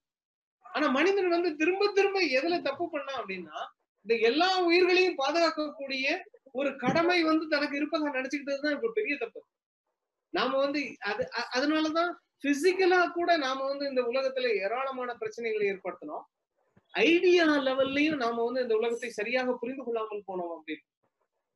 நம்முடைய தத்துவங்கள்லயும் பெரிய பிரச்சனைகளை எது ஏற்படுத்தியது அப்படின்னா மனிதன் தன்னை மையமாக வைத்துக் கொண்டு பிற உயிர்கள் அத்தனையும் தன்னை நோக்கி இயங்கி கொண்டிருக்கிறது. அதனால அதை காப்பாற்ற வேண்டிய மிகப்பெரிய பொறுப்பு தனக்கு இருப்பதாக கற்பனை பண்ணால அதுதான் ரொம்ப அடிப்படையான விஷயம் அப்படின்னு அடிப்படையான தவறு அப்படின்னு. அப்ப எப்படி வந்து இந்த இணைப்புகள் இருக்கு அப்படின்னு கேட்டா ஒரு ஒரு சிக்கலான அசம்பிளேஜ் அப்படிங்கிற ஒரு வார்த்தை. அது ஒரு ஒரு சிக்கலான இணைப்புகளால் கொண்டதாக இணைப்புகளை கொண்டதாக இந்த உலகம் இருக்கு அப்போ ஒரு உயிரை நீங்க தனியா வந்து பார்க்கவே முடியாதுங்க. அப்ப ஒரு உயிருக்கும் இன்னொரு உயிருக்குமான வித்தியாசம் அது அந்த ரெண்டுக்குமான இடைவெளியில இருக்கு. எவ்வளவு இடைவெளி இருக்கு அப்படின்னு அப்போ மாற்றம் எங்க நடக்க முடியும் அப்படின்னா மாற்றம் எங்க இருந்து நடக்கும்னே நீங்க யோசிக்க முடியாது. ஆனா மாற்றம் இந்த உயிர்கள்ல இருந்து தான் நடக்க முடியும். இந்த உயிர்கள்ல எந்த இடத்துல இருந்து நடக்கும் அப்படின்லாம் சொல்ல முடியாது. இப்ப உதாரணத்துக்கு இப்ப இப்ப இந்த இந்த இந்த விஷயத்தை எடுத்துக்கோங்க. இப்ப வந்து நம்ம எல்லாருமே பாத்துட்டு இருக்கோம். நீங்க எல்லாருமே பாத்துட்டு இருக்கீங்க இது. இது இது வந்து ஒரு ஒரு ஜூம் செயலின்னு சொல்றோம். இதே மாதிரி யூடியூப்லாம் இருக்கு நம்மகிட்ட. யூடியூப் அல்லது இந்த ஜூம் செயலிங்கிறது என்னது? இது இது ஆக்சுவலா இந்த ஐடியா எங்க இருந்து கிரியேட் ஆயிருக்கும்? ஆரம்பத்துல நமக்கு டெலிவிஷன் இருந்துச்சு. அதுக்கப்புறம் போன் இருந்துச்சு அப்புறம் கம்ப்யூட்டர் வந்துச்சு. இப்ப கம்ப்யூட்டர் போன் டெலிவிஷன் இது மூணையும் சேர்த்தா இந்த ஜூம் செயலி வரும்ன்றது யாருடைய ஐடியா எங்க இருந்து இந்த ஐடியா கிரியேட் ஆச்சு? இந்த ஐடியா இந்த பழக்கத்துல இருந்து கிரியேட் ஆகுதுன்னு சொல்றோம். அப்போ ஒரு டெலிவிஷன் ஆரம்ப கால டெலிவிஷன் இங்க முன்னாடி இருக்கிறது பூரா நீங்க நீங்க பாக்குறது வந்து ஆரம்ப கால டெலிவிஷன் இந்த கீழே இருக்கிறது வந்து உங்களுக்கு நீங்க பயன்படுத்திட்டு இருந்த கம்ப்யூட்டர் அல்லது வந்து கால்குலேட்டர் அதுக்கு ரெண்டுக்கும் இணைக்கிற வேலையை வந்து செய்யறது வந்து டெலிபோன் இப்ப இப்படி ஒரு செயலி அல்லது இப்படி ஒரு மீடியம் எங்க இருந்து கிரியேட் ஆகும்? இதனுடைய கிரியேட்டிவிட்டி எங்க? அப்படின்னு யோசிக்கும் போது ரொம்ப அடிப்படையில இது வந்து ஏதாவது ஒரு இடத்துல இருந்து இது வந்து கிரியேட் ஆகி வர முடியாது. ஒரு வரலாற்று தொடர்ச்சியெல்லாம் இல்ல. டெலிவிஷன் கற்பனை பண்ணும்போது இதெல்லாம் நடக்கும்லாம் தெரியாது. அல்லது கம்ப்யூட்டர் கிடக்கும்போது இதெல்லாம் நடக்கும்லாம் தெரியாது. அப்ப இது எங்க இருந்து நடக்குது அப்படின்னா இது ரெண்டுக்குமான இடைவெளிகளை யாரோ நிரப்புகிறார்கள் அப்படிங்கிறது தான். அந்த வேற்றுமைகள்ல இருந்து அடையாளங்கள் உருவாறது இல்ல உங்களுக்கு அடையாளங்கள் எங்கிருந்து உருவாகுதுன்னா நீங்க மற்றவர்களோடு எவ்வாறு இணைந்திருக்கிறார்கள் உங்களுடைய இணைப்பு எப்படி இருக்கு அப்படிங்கிறதுல. இது டிஃபரன்ஸ்ல அவர் சொன்ன மிக முக்கியமான ஒரு விஷயம். அதுல வந்து ரெண்டாவது இந்த ரெப்படிஷன் அப்படிங்கிறத நம்ம வந்து திரும்ப திரும்ப பேசிட்டே இருந்தாங்க. ரெப்படிஷன் அப்படிங்கிறது அதாவது மனிதன் வந்து என்ன செய்யறதுக்கு சரியானவன் அப்படின்னா அவன் திரும்ப திரும்ப ஒரே விஷயத்த செஞ்சுட்டே இருப்பாங்க. அதுல என்ன கிரியேட்டிவிட்டி இருக்க முடியும்? திரும்ப திரும்ப ஒரே விஷயத்த செய்யறதுல என்ன கிரியேட்டிவிட்டி இருக்க முடியும்? அப்படின்னு ஒரு அடிப்படையான ஒரு கேள்வி. ஏன்னா மொழி தான் கிரியேட்டிவ் வரலாறு தான் கிரியேட்டிவ் அன்கான்சியஸ் தான் கிரியேட்டிவ் கான்சியஸ்னஸ்ல வந்து கிரியேட்டிவிட்டி இருக்கவே முடியாது. அப்படின்னு சொல்லிட்டு இருந்த நேரத்துல ரெப்படேஷனையும் இவர் வந்து என்ன அடிப்படையை கேள்விக்குட்படுத்தினார் அப்படின்னு கேட்டா ரெப்படேஷன்லயும் உங்களுக்கு கிரியேட்டிவிட்டி இருக்கு அதுலயும் டிஃபரன்ஸ் இருக்கு அப்படின்னு ஒரே விஷயத்த யாராலையும் ரெண்டு தடவை ஒரே மாதிரி செய்ய முடியாது. இது இது வந்து ஏறக்குறைய ஹிப்போக்ரட்டஸ் சொன்ன பழைய ஸ்டேட்மெண்ட் நீங்க ஒரே ஆத்துல ரெண்டு தடவை எல்லாம் இறங்க முடியாது. அதே மாதிரி இந்த உலகத்துல எந்த ரெண்டு விஷயமும் ஒரே மாதிரி இல்ல. அப்போ ஒரே விஷயத்த நீங்க திருப்பி செஞ்சீங்க நேத்தும் காலையில சாப்பிட்டீங்க இன்னைக்கும் காலையில சாப்பிட்டீங்கன்னா அது ரெண்டும் ஒரே பிரேக்ஃபாஸ்ட் இல்ல. ஏன் அப்படின்னா இன்னைக்கு சாப்பிடுற பிரேக்ஃபாஸ்ட் சாப்பிடும் போது நேத்து சாப்பிட்ட பிரேக்ஃபாஸ்ட் வந்து உங்க ஞாபகத்துல இருக்கு. ஆனா நேத்து சாப்பிடும் போது நேத்து சாப்பிட்ட பிரேக்ஃபாஸ்ட் உங்க ஞாபகத்துல இருந்திருக்கவே முடியாது. நேத்து சாப்பிட்ட பிரேக்ஃபாஸ்டோட டேஸ்ட் அது கொடுத்த அனுபவம் எல்லாம் நேத்து சா- நீங்க பிரேக்ஃபாஸ்ட் சாப்பிடும் போது இருந்திருக்கவே இருந்திருக்காது. அப்போ ஒவ்வொரு தடவையும் நீங்க வந்து வாழ்க்கையில ஒரே விஷயத்தை திருப்பி திருப்பி செய்யறதா சொல்றோம் இல்லையா? அந்த ஒரே விஷயத்தை செய்யறது இல்ல. அதுல வந்து வித்தியாசங்கள் இருக்கு. அப்ப இந்த வித்தியாசங்கள் வந்து உங்களுக்கு சாதாரண மனிதர்கள் மத்தியில கூட இருக்கு. எல்லாரும் ஒரே விஷயத்த நாங்க வந்து வாழ்க்கை ஒரே மாதிரி மொனட்டானஸ் எல்லாம் சொல்றோம். வாழ்க்கை ஒரே மாதிரி போயிட்டு இருக்கு. ஒரே மாதிரியான விஷயங்களை பேசிட்டு இருக்கோம். ஒரே மாதிரியான அப்படி யாருமே செய்ய முடியாது அப்படின்றாங்க. இப்ப ரெபடேஷன் அப்படி செய்யறது சாத்தியமே இல்லை. ஏன்னா எல்லா ரெபடேஷனும் டிஃபரன்ஸோட தான் நடக்கும் அப்படிங்கிறது தான் இவர் வந்து ரெபடேஷன் பத்தி சொல்லக்கூடிய மிக முக்கியமான இன்னொரு விஷயம். இதுல இவர் வந்து இந்த எங்க இருந்து நகர்ந்து எங்க போறார் அப்படின்னு கேட்கும்போது பிலாசபிக்கலா இவருடைய நகர்வு எங்க இருந்தது அப்படின்னு கேட்டா இப்ப அந்த முதல்ல ஒண்ணு அறிவு தோற்றவியல்னு ஒண்ணு சொல்றோம். இந்த அறிவு தோற்றவியல் அப்படிங்கிறது என்ன விஷயத்த சொல்லுது அப்படின்னா எபிஸ்டமாலஜி அப்படின்னு சொல்லக்கூடியதை தான் நம்ம வந்து தமிழ்ல அறிவு தோற்றவியல்னு சொல்லிக்கிறோம். அறிவு தோற்றவியல் உங்களுக்கு பேசிக்கலா தெரியும் கார்டீஷியன் பிலாசபர்ஸ் அறிவு தான் ரொம்ப முக்கியமானது அப்படின்னு பேச ஆரம்பிச்சாங்க. உங்களுக்கு இந்த இருபதாம் நூற்றாண்டுல சசூருக்கு அப்புறமாக பேசின அத்தனை பேரும் ஒரு லிங்குஸ்டிக் டேர்ன்னு சொல்றோம் இல்லையா? அந்த இருபதாம் நூற்றாண்டை மொழியியல் சார்ந்து இந்த உலகம் கட்டமைக்கப்பட்டிருக்கிறது. மொழி எதனுடைய அடையாளமாக உருவகமாக திரும்ப திரும்ப சொல்லப்படுதுன்னா அறிவினுடைய அடையாளமாக திரும்ப திரும்ப சொல்லப்படுது. மொழிதான் சிந்திக்கிற கருவின்னு சொன்னாங்க. மொழிதான் சிந்தனையை வெளிப்படுத்துகிறதுன்னு சொன்னாங்க. மொழி மனிதனுடைய சிந்தனையை கட்டுப்படுத்துகிறது அப்படின்னு சொன்னாங்க. தன்னுடைய சிந்தனையை தனது உள்ள கடக்கையை மனிதன் எந்த வகையில தான் வெளிப்படுத்த முடியும்? மொழி மூலமாக தான் வெளிப்படுத்த முடியும் அப்படின்னா. அப்போ மொழி வந்து சிந்தி சிந்தனையினுடைய மீடியம். பட் அதே நேரத்துல it is origin of knowledge அப்படின்னு சொன்னாங்க. மொழி வந்து மொழி இல்லைன்னா சிந்திக்கிறது சாத்தியமே இல்லை அப்படின்னா. சசூருடைய மிக முக்கியமான விஷயம் இதுதான். ஏன்னா மொழி இல்லைன்னா நம்ம நம்மளுடைய சிந்தனையவே இன்னைக்கு வந்து வார்த்தைகள் ஆக்கிரமித்துக் கொண்டிருக்கின்றன. வார்த்தைகளை மீறி இன்னைக்கு யோசிக்கிறதுக்கு யாருக்குமே தெரியாது அப்படிங்கிறது தான் சசுருடைய மிக முக்கியமானது. இத நாம வந்து பிலாசபிக்கலா எந்த ஸ்டேஜ் அப்படின்னு சொல்றோம் அப்படின்னா எபிஸ்டமாலஜிக்கல் ஸ்டேஜ் அப்படின்னு சொல்றோம். எபிஸ்டீம் எபிஸ்டீம் அப்படிங்கிறது ஒரு ஐடியா ஒரு யோசனை. அப்ப மனிதன் வந்து என்ன என்ன யோசிக்க ஆரம்பிச்சான்னா நான் நான் யாரு அப்படின்னா நான் வந்து ஒரு யோசிக்கிற மனிதன். நான் வந்து சிந்திக்கிற ஆள். நான் வந்து பேசக்கூடியவன். நான் வந்து எழுதக்கூடியவன். நான் வந்து என்னுடைய கருத்துக்களை வெளியே சொல்லக்கூடியவன். அதனால நான் வந்து நான் நான் இருக்கேன். நான் நீ எப்படி இருக்க? உன்னோட ஐ என்ன? உன்னுடைய நான் என்ன? அப்படின்னு கேட்டு பார்த்தா நான் யோசிக்கிறதுனால நான் இருக்கேன். ஐ திங்க் அப்போ டெகார்ட்டே இதை தான் திருப்பி திருப்பி சொன்னார். அப்ப இந்த ஆட்கள் பூரா என்ன யோசித்தாங்கன்னா உலகம்ங்கிறது என்ன அப்படின்னா உலகம் ஒரு பெரிய லைப்ரரி ஒவ்வொரு மனுஷனும் ஒவ்வொரு புஸ்தகம். ஒவ்வொன்னையும் படிக்க வேண்டியிருக்கு. இந்த உலகத்தை படிக்க வேண்டியிருக்கு. இது ஒரு ஃபேமஸான ஸ்டேட்மெண்ட் இந்த உலகத்தை படிக்கிறது எப்படி? இந்த உலகத்தை கற்றுக்கொள்வது எப்படி? இந்த உலகத்தை வாசிக்கிறது எப்படி? இந்த மனிதனுடைய வாழ்க்கையை புரட்டி பாக்குறது எப்படி? அப்ப இந்த உலகத்து மொழி வந்து நம்மளை வந்து என்ன செய்ய ஆரம்பிச்சதுன்னா நம்ம சிந்தனையை மட்டும் இல்ல. இந்த உலகத்தையே நாம வந்து எப்படிதான் கற்பனை பண்ணோம்? ஒரு பெரிய மொழியினுடைய வெளிப்பாடாக. இந்த உலகம் முழுக்க ஒரு லைப்ரரி ஒரு பெரிய புத்தகங்களா செய்யப்பட்டது அந்த உலகம். அப்ப இந்த உலகத்துல உள்ள ஒவ்வொரு விஷயத்துக்குள்ளேயும் ஒவ்வொரு புத்தகத்துக்குள்ளேயும் ஒரு ஆத்தர் வந்து ஒரு விஷயத்த சொல்லி வச்சிருக்க மாதிரி நாம இந்த உலகத்துல பாக்குற ஒவ்வொரு விஷயத்துக்குள்ளேயும் ஒரு அர்த்தத்தை தேடிக்கிட்டே இருந்தோம். அதுல ஏதோ கம்யூனிகேட் ஆகுது அதுல ஏதோ சிக்னிஃபை ஆகுது அதுலதான் சிக்னிபிகேஷன் நடக்கு அதுலதான் அர்த்தங்கள் சொல்லப்பட்டிருக்கு. அப்ப அர்த்தங்கள் எங்க இருந்து உருவாகுதுன்னு கேட்டா ரொம்ப ஈஸியா நம்ம வந்து பின்னை நவீனத்துவம் பின்னை அமைப்பியல் வாதமும் எங்க இருந்து ஆரம்பிக்குதுன்னு சொல்லுதுன்னா அது வந்து மொழியிலிருந்து மொழியில இருந்து தான் உருவாகுது. அறிவு தோற்றவியல் அப்படிங்கிறது அறிவு எங்கே தோற்றுகிறது? அது வந்து மொழியின் மூலமாக தான் உருவாகுது. அப்போ திங்கிங் த்ரூ லாங்குவேஜ் அப்படின்னு சொல்லிக்கிட்டு இருந்த இந்த விஷயங்கள் அவ்வளவுத்துல இருந்து சசு இவர் டெல்யூஸ் கொஞ்சம் கொஞ்சம் கொஞ்சமாக நகர ஆரம்பிக்கிறார். அப்ப நகர ஆரம்பிக்கும் போது அவர் என்ன சொல்றாரு? நீங்க சொல்ற இந்த தளம் இருக்கு இல்லையா? மொழியால் செய்யப்பட்ட தளம். இதுல இருந்துதான் சிந்தனை உருவாகுது. இதுதான் பண்பாட்டை உருவாக்குகிறது. இதுதான் நம்மளுடைய உலக ஞானத்தை உருவாக்குறது. இது மட்டும் இல்ல இதுக்கு கீழே இன்னொரு தளம் இருக்கு அல்லது இதுக்கு தாண்டி இன்னொரு தளம் இருக்கு. அது வந்து it is an existential plane அப்படின்னு சொல்லி. இருத்தலியல் தளம் அப்படின்னு சொல்லி. அப்ப இந்த இருத்தலியல் தளம் அப்படிங்கிறது என்ன அப்படின்னா மொழி ஒரு குறிப்பிட்ட காலகட்டத்துல தான் இந்த உலகத்துல உருவாக்கப்பட்டது. அது ரொம்ப தெளிவாகவே தெரியும். எழுத்து மொழி மட்டும் இல்ல பேச்சு மொழியும் கூட. பேச்சு மொழியும் கூட ஒரு குறிப்பிட்ட காலகட்டத்துல தான் உருவாகுது. அதுக்கு முன்னாடி எல்லாம் மனிதர்கள் இருந்தாங்க. தகவலுக்குள்ள கம்யூனிக் பண்ணிட்டு இருந்தாங்க. அது வேற வேற வேற வேற முறைகள்ல இருந்துச்சு. அப்போ எக்ஸிஸ்டன்ஷியல் இந்த மனிதன் அப்படிங்கிறது எப்போ உருவாகுதுன்னா மொழி உருவானதுக்கு பிறகு உருவானது இல்ல. அதே மாதிரி குழந்தை வந்து கத்துக்கிறதுக்கு முன்னாடி அது என்ன மனுஷனா மனுஷன் இல்லையா? மொழியை கத்துக்கிறதுக்கு முன்னாடி. அது உயிர் தான். அது வந்து கம்யூனிகேட் பண்ணுது. அது அம்மாவோட பேசுது. அது தன்னுடைய பசியை வெளிக்காட்டுது. தன்னுடைய பாசத்தை வெளிக்காட்டுது. அது சிரிக்குது. அது சினுங்குது. அழுது மொழியை கத்துக்கிறதுக்கு முன்னாடி குழந்தை இவ்வளத்தையும் செய்யுது. வயிற்றுக்குள்ள இருக்கும்போது உதைக்குது. வெளியே வர்றதுக்கு முன்னாடி இவ்வளவு கம்யூனிகேஷன் நடக்க. அப்போ வயிற்றுக்குள்ள உள்ள குழந்தைக்கு லாங்குவேஜ் தெரியாது. ஒரு ஒரு பேச ஆரம்பிக்கிற வரைக்கும் குழந்தைக்கு ஒன்றரை வயசுக்கு பேச ஆரம்பிக்கிறவங்க வைங்க. ஒரு வயசுக்கு. ஒரு வருஷமா அதுக்கு லாங்குவேஜ் தெரியாது. ஆனா அந்த ஒரு வருஷமா அது புத்திசாலித்தனத்தோட இல்லையா அப்படின்னா அது புத்திசாலித்தனத்தோட இருக்கு. அந்த புத்திசாலித்தனத்தை நீங்க என்ன செய்வீங்க? அப்படின்னு கேட்கும் போதுதான் ஐ எக்ஸிஸ்ட் அப்படின்னு சொல்ல ஆரம்பிச்சு.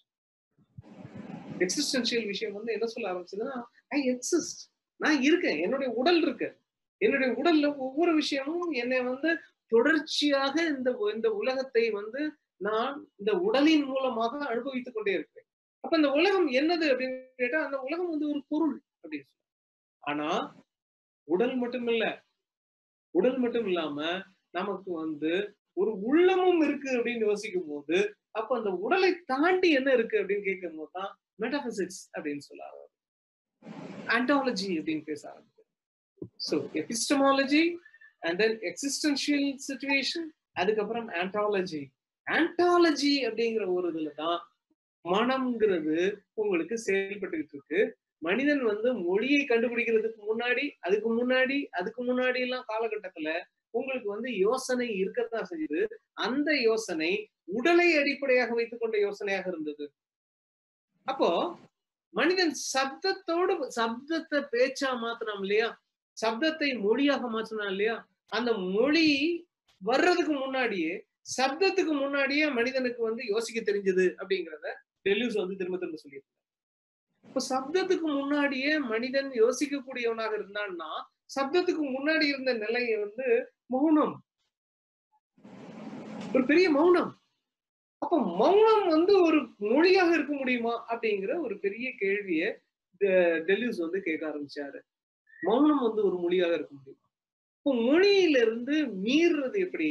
அப்போ நமக்கு போஸ்ட் மாடர்னிசம் அல்லது போஸ்ட் ஸ்ட்ரக்சரலிசம் எல்லாமே திரும்ப திரும்ப எபிஸ்டமாலஜிக்கல் சுச்சுவேஷன் இது it is an epistemological crisis it is an epistemological world அதாவது அறிவு தோற்றம் தான் இங்க முக்கியமான வேலை அப்படின்னு திரும்ப திரும்ப சொல்லிட்டு இருந்ததுல டெலியூஸ் என்ன சொல்ல ஆரம்பிக்கிறார் it is an ontological situation மெய்ப்பொருளியல் தருணங்கள் நிறைய இருக்கு.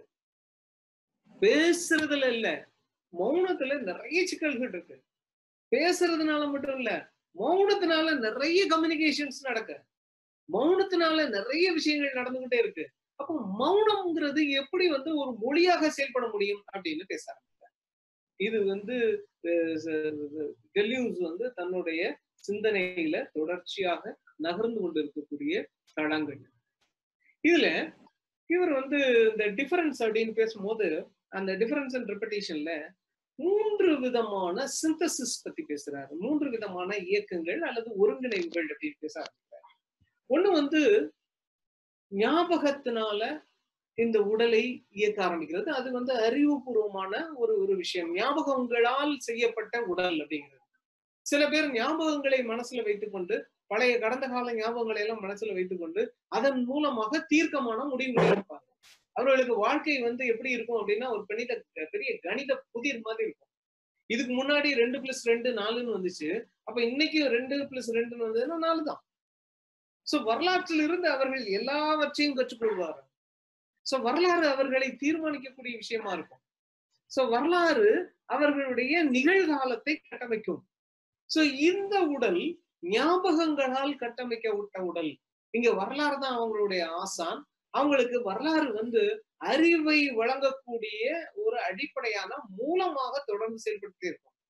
அப்ப இந்த உலகம் எவ்வாறு கட்டமைக்கப்பட்டிருக்கிறதுன்னு கேட்டா அவங்க வந்து ரொம்ப தெளிவான சொல்லுவாங்க கடந்த காலத்தால் கட்டமைக்கப்பட்டிருக்கு இன்னைக்கு ஒரு பிரச்சனை வரும்போது இந்த பிரச்சனையை எப்படி நீங்க சரி பண்ணுவீங்க அப்படின்னு கேட்டா கடந்த காலத்துல இது என்ன நடந்ததுன்னு பார்ப்போம். இதுக்கு முன்னாடி என்ன செஞ்சாங்கன்னு பார்ப்போம்.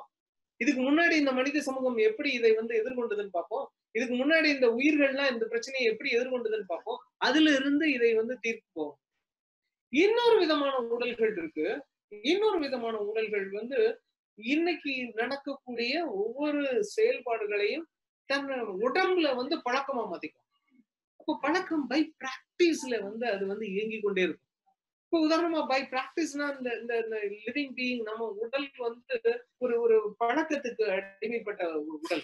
நீங்க வந்து காலையில எந்திரிச்சு ஆபீஸ் போய் போற வழி இருக்கு இல்லையா? அது வந்து ஒரு அஞ்சு வருஷம் ஆறு வருஷம் போனவங்களுக்கு எல்லாம் தெரியும். யோசிக்காம உடல் வந்து நீங்க எந்த கார்லயோ அல்லது எந்த வாகனங்கள்லயோ அல்லது நடந்தோ எப்படி போனாலும் நீங்க வந்து வேற என்னெல்லாமோ யோசிச்சுட்டு உங்களுடைய உடல் வந்து அங்க போய் சேர்ந்துடும் அதே மாதிரி அஞ்சு மணிக்கு காலையில எந்திரிச்சு பழகணும். உடல் காலையில அஞ்சு மணிக்கு எந்திரிக்கும் நைட்டு பத்து மணி வரைக்கும் தூங்குறவங்க பத்து மணிக்கு தூங்க போறவங்களுடைய உடல் தூங்க போகும். அப்போ உடல் வந்து ஒரு தனக்குள்ள ஒரு ஒரு ஒரு கடிகாரத்தை வைத்துக் கொண்டு இருக்கிறது அப்படின்னு சொல்றோம். இந்த கடிகாரம் ஒரு பழக்கப்படுத்தின கடிகாரம். ஏன்னா சில பேருடைய நிறைய பேருடைய நிறைய பேரோட வெகுஜனங்களுடைய உடல் வந்து இந்த பழக்கம் தான் அவங்களுடைய ஆசா. எப்படி வந்து சில பேருக்கு வந்து வரலாறு ஆசானா இருக்கும். வரலாற்றிலிருந்து நிறைய விஷயங்களை அவங்க கத்துக்கிறாங்களோ அதே மாதிரி இங்க வந்து பழக்கம் வந்து ஒரு பெரிய ஆசானா இருக்கும். இவங்க வந்து உடலினுடைய ஒவ்வொரு விஷயத்தையும் மிக முக்கியமாக உன்னிப்பாக காது கொடுத்து கேட்டுக்கிட்டே இருப்பாங்க. ரெண்டாவது மூணாவதாவது சொல்றதுதான் இந்த கிரியேட்டிவ் பாடி அப்படின்னு. இது வந்து என்ன சொல்றாரு அப்படின்னா இந்த கிரியேட்டிவ் பாடி வந்து ஞாபகத்திலிருந்தும் பழக்கத்திலிருந்தும் வேறுபட ஆரம்பிக்குது. இதுதான் கிரியேட்டிவிட்டி நடக்கிறது. நிறைய பேருக்கு வந்து அந்த காலத்துல அப்படி செஞ்சாங்க. அதனால இப்ப இப்பவும் அப்படிதான் செய்யணுமான்னு எங்கேயாவது நீங்க கேள்வி கேட்டீங்கன்னா you are moving towards third kind of body அந்த மூணாவது சிந்தசிஸ்க்கு நீங்க நகர ஆரம்பிக்கிறீங்க. கடந்த காலத்திலயும் அப்படி இல்ல. நிகழ்காலத்திலயும் உங்களுக்கு சுத்தி அப்படி இல்ல. நீங்க எங்க நகர ஆரம்பிக்கிறீங்க? எதிர்காலத்தை நோக்கி நகர ஆரம்பிக்கிறீங்க. You create a virtual society நீங்க என்ன இமேஜின் பண்ண ஆரம்பிக்கிறீங்கன்னா ஒரு மெய் நிகர் உலகத்தை உங்களுடைய கற்பனையில உருவாக ஆரம்பிக்கிறீங்க. இதுதான் கிரியேட்டிவிட்டியினுடைய ரொம்ப அடிப்படையான விஷயம் அப்படின்னு சொல்றாங்க எப்ப நீங்க வந்து மெமரியவும் எப்ப நீங்க வந்து பிராக்டிஸையும் மீற ஆரம்பிக்கிறீங்களோ அப்போ வந்து உங்களுக்கு வந்து உங்களுடைய உடல் கிரியேட்டிவ் உடலாக மாற ஆரம்பிக்குது. இந்த மொழியை மீறுதல் அப்படிங்கிறதுல இது இது டிஃபரன்ஸ் இன் ரெப்படேஷன் அப்படிங்கிற இந்த விஷயத்துல ரொம்ப நம்ம சுருக்கமா உங்களுக்கு அறிமுகம் செய்யற மாதிரி அந்த டிஃபரன்ஸ்ங்கிறத என்ன சொல்றாரு? ரெப்படேஷன்ங்கிறத என்ன சொல்றாரு அப்படின்னு மட்டும் ரொம்ப சுருக்கமா இருக்கேன். இந்த மொழியை மீறுதல் அப்படிங்கறத பத்தி தொடர்ச்சி அவர் வந்து பேசிட்டே இருந்திருக்காரு. எப்படி வந்து மொழியை வந்து கடந்து வர முடியும்? இது வந்து பிணை மெய்ப்பியல்வாதமும் அல்லது பின்னை நவீனத்துவமும் மொழி தான் நம்மளை வந்து இருக்க பிடிச்சிருக்கு. மொழி தான் நம்மை சிறைப்படுத்தி வைத்திருக்கிறது. மொழி தான் நம்மை வந்து இந்த மாதிரியாக யோசிக்க வைக்குதுன்னு சொல்லும் போது இவர் வந்து என்ன பேசுறாருன்னா ஹீ ஸ்டட்டர்ட்னு ஒரு ஆர்டிகல் அது வந்து இந்த மீது ஆர்வம் கொண்ட அல்லது எழுத்தின் மீது ஆர்வம் கொண்ட எல்லாம் வாசிக்க வேண்டிய கட்டுரை. கிளினிக்கல் அண்ட் கிரிட்டிக்கல் எஸ்ஏஸ்னு ஒரு புத்தகம். அந்த பதிமூணாவது கட்டுரை இஸ் ஹீ ஸ்டட்டர்டு அப்படின்னு.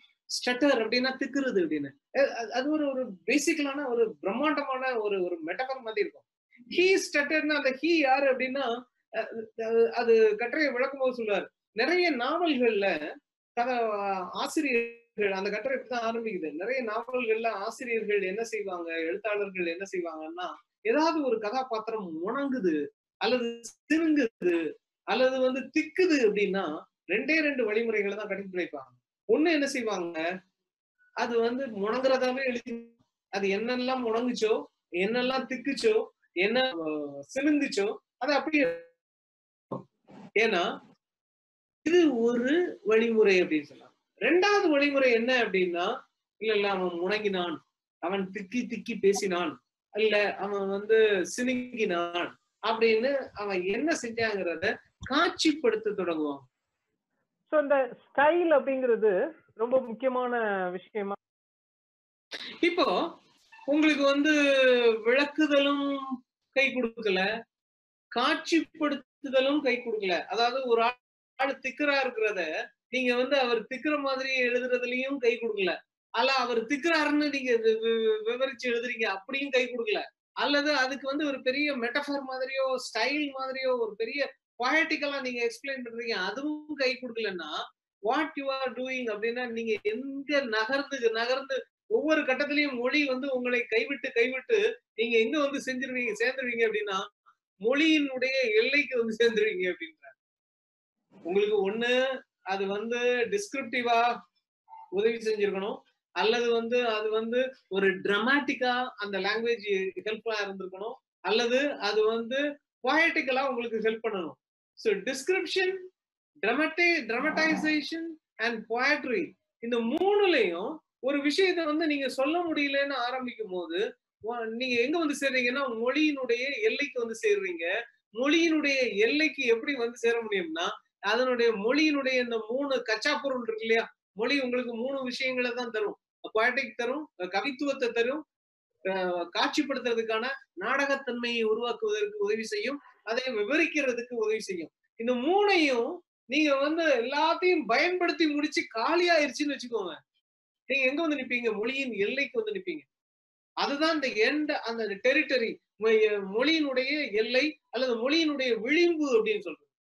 இதுக்கு மேல மொழி வந்து உங்களுக்கு ஒண்ணுமே சரியாது ஒண்ணுமே கொடுக்கறதுக்கு ஒண்ணுமே இல்ல. லாங்குவேஜ்ல ஒண்ணுமே செய்ய முடியாது. சில நேரம்லாம் எழுதும் போது சில சில வார்த்தைகளுக்கு அல்லது சில உணர்வுகளை வெளிப்படுத்துறதுக்கு சரியான வார்த்தை இல்ல சரியான வாக்கியம் இல்ல சரியான முறை இல்ல சரியான முன்னுதாரணம் இல்ல சரியான உத ஊமை இல்லைன்னு தோணுது இல்ல அது எல்லாமே நீங்க மொழியினுடைய விளிம்புல இருக்கீங்கன்னு அர்த்தம். இந்த நேரத்துல ஒரு கிரியேட்டிவான பர்சன் என்ன செய்வாருன்னு தெளிவு சொல்றாருன்னா மொழி விளிம்புக்கு வெளியே போய் மொழிக்கு மொழிக்கு வெளியே என்ன இருக்கும்? மொழி வந்து சப்தங்களால் செய்யப்பட்டதுன்னா மொழியினுடைய விளிம்பை தாண்டி வெளியே வந்தீங்கன்னா மொழிக்கு வெளியே மௌனம் இருக்கும். சோ அந்த மௌனத்தின் மூலமாக மொழியையே திக்க வைச்சா கதாபாத்திரம் திக்கிறதுக்காக செய்ய வேண்டிய விலை நிலை அப்படின்னு சொல்ல ஆரம்பிக்கிறார். சோ இது இன்னும் ஒரே ஒரு விஷயம் தான். நம்ம வந்து சொல்லிட்டு இதை வந்து முடிச்சிடலாம். இ- இந்த இடத்துல டெலிவ்ஸோட இந்த விஷயங்கள் எல்லாமே வந்து நடந்துட்டு இருக்கும் போது இதுல ஒரு நிமிஷம்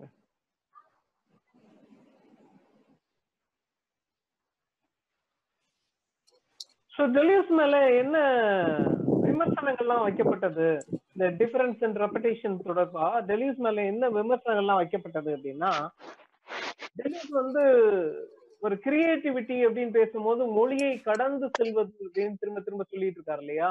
அந்த மொழியை கடந்தால் மௌனம்ங்கிறது கிடைக்கும் அப்படின்னு சொல்றது வந்து ஒரு கற்பனை தானே ஒழிய மொழியை கடந்து போய் யாரும் பார்க்க முடியாது அப்படின்னு திரும்ப திரும்ப சொல்லிட்டு ஸோ டெலியூஸ் மேல வைக்கப்பட்ட ஒரு மிக முக்கியமான குற்றச்சாட்டு என்னவாக இருந்தது அப்படின்னா அவர் வந்து தத்துவார்த்த ரீதியாக அதை வந்து கற்பனை பண்றாரு.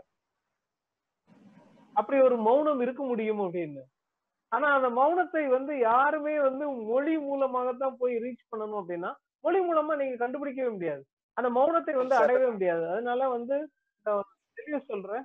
கற்பனைங்கிறது ஒரு கவர்ச்சிகரமான கற்பனையாக தான் இருக்க முடியும் அது திருப்பி ஆண்டாலஜி அப்படிங்கிற பேர்ல மெய்ப்பொருளியல் அப்படிங்கிற பேர்ல டெலியூஸ் பேசுற இந்த எபிஸ்டமாலஜில இருந்து தொடர்ச்சியா அல்லது பணுவல்கள்ல இருந்து தொடர்ச்சியா நகர்த்தி நகர்த்தி நம்மள வந்து மெட்டபிசிக்கல் அப்படிங்கிற நிலைமையில ஒரு ஒற்றையை நோக்கி ஒரு கடவுள் நம்பிக்கையை நோக்கி கொண்டு போய்கிட்டு இருக்காரு அப்படிங்கிற ஒரு பெரிய குற்றச்சாட்டும் இங்க வந்து வைக்க பண்ணாம இருக்கீங்க. மூணாவதா அவர் சொல்ற அந்த மௌனம் இருக்கு இல்லையா அது வந்து ஒரு பெரிய வெற்றிடம். அந்த வெற்றிடத்தை வந்து அற- அறிவியல் மூலம் தான் அளவிட முடியும். அந்த அறிவியலை வந்து டெலியூஸ் வந்து கை கொள்ளவே இல்லை அப்படிங்கிற இந்த இந்த நான்கு விமர்சனங்கள் தான் டெலியூஸ் மேல வைக்கப்பட்ட மிக முக்கியமான விமர்சனங்கள். ஏறக்குறைய நான் நான் வந்து இது முழுக்க முழுக்க டெலியூஸ பத்தி ஒரு முழுமையா சொல்லி முடிச்சிட்டேன் அப்படின்லாம் சொல்ல மாட்டேன். இது வந்து டெலியூஸ் பத்தி நமக்கு இருக்கக்கூடிய ஒரு அறியாத ஒரு சூழல்ல டெலியூஸ் பத்தி நாம வந்து கொஞ்சம் கொஞ்சம் தெரிஞ்சுக்கிட்டு இதுக்கு அடுத்த நிலையில எப்படி வந்து டெலியூஸ் படிக்கலாம் அப்படிங்கிறதுக்கான ஒரு சின்ன முன்னுரை தான். இந்த விஷயம் வந்து நான் சொன்னது டெலியூஸ் பத்தி உங்களுக்கு ஒரு சின்ன ஆர்வத்தை ஏற்படுத்த முடியும். இந்த ஆர்வத்தின் மூலமாக நீங்க டெலியூஸ படிக்கலாம். டெலியூஸ படிக்க ஆரம்பிக்கும் போது டெலியூஸோட மிக முக்கியமான தன்மை என்ன அப்படின்னா அவர் வந்து வெளிப்புற நிகழ்வுகளை விட்டு அவர் வந்து அடியாளத்தில் இருக்கக்கூடிய அல்லது உள்ளே அமைந்திருக்கக்கூடிய ஒழுங்கமைவுகளை பேச ஆரம்பிக்கிறார் அப்படிங்கறது ரொம்ப முக்கியம். எல்லாத்துலயும் வந்து ரெண்டு பிளேன் இருக்க முடியும். ஒண்ணு வந்து இம்மனன்ட்னு ஒரு பிளேன் இன்னொன்னு சர்ஃபேஸ்ங்கிற ஒரு பிளேன் அது இந்த லெவிஸ் கரோலுடைய ஆலிஸ் இந்த ஒண்டர்லேண்ட தான் ஒரு உதாரணமா சொல்லுவார். ஆலிஸோட அட்வென்ச்சர்ஸ் எல்லாமே வந்து பூமிக்கு அடியில ஒரு முயல் வலைக்குள்ள உள்ளுக்கு போய் அவ்வளோத்தையும் நடக்கும்.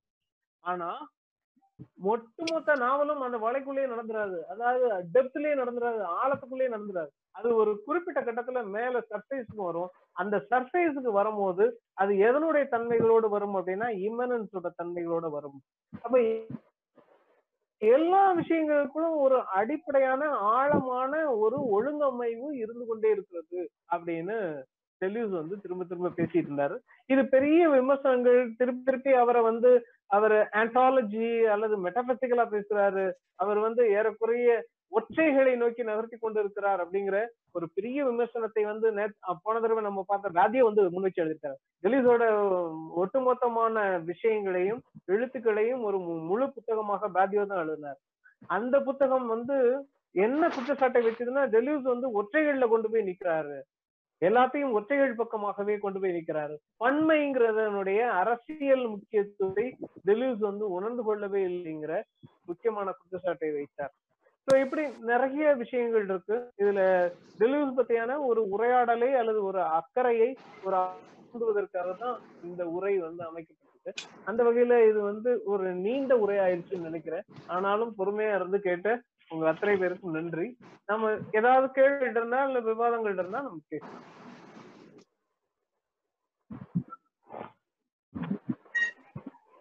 நண்பர்களுக்கு கேள்வி இருக்கா?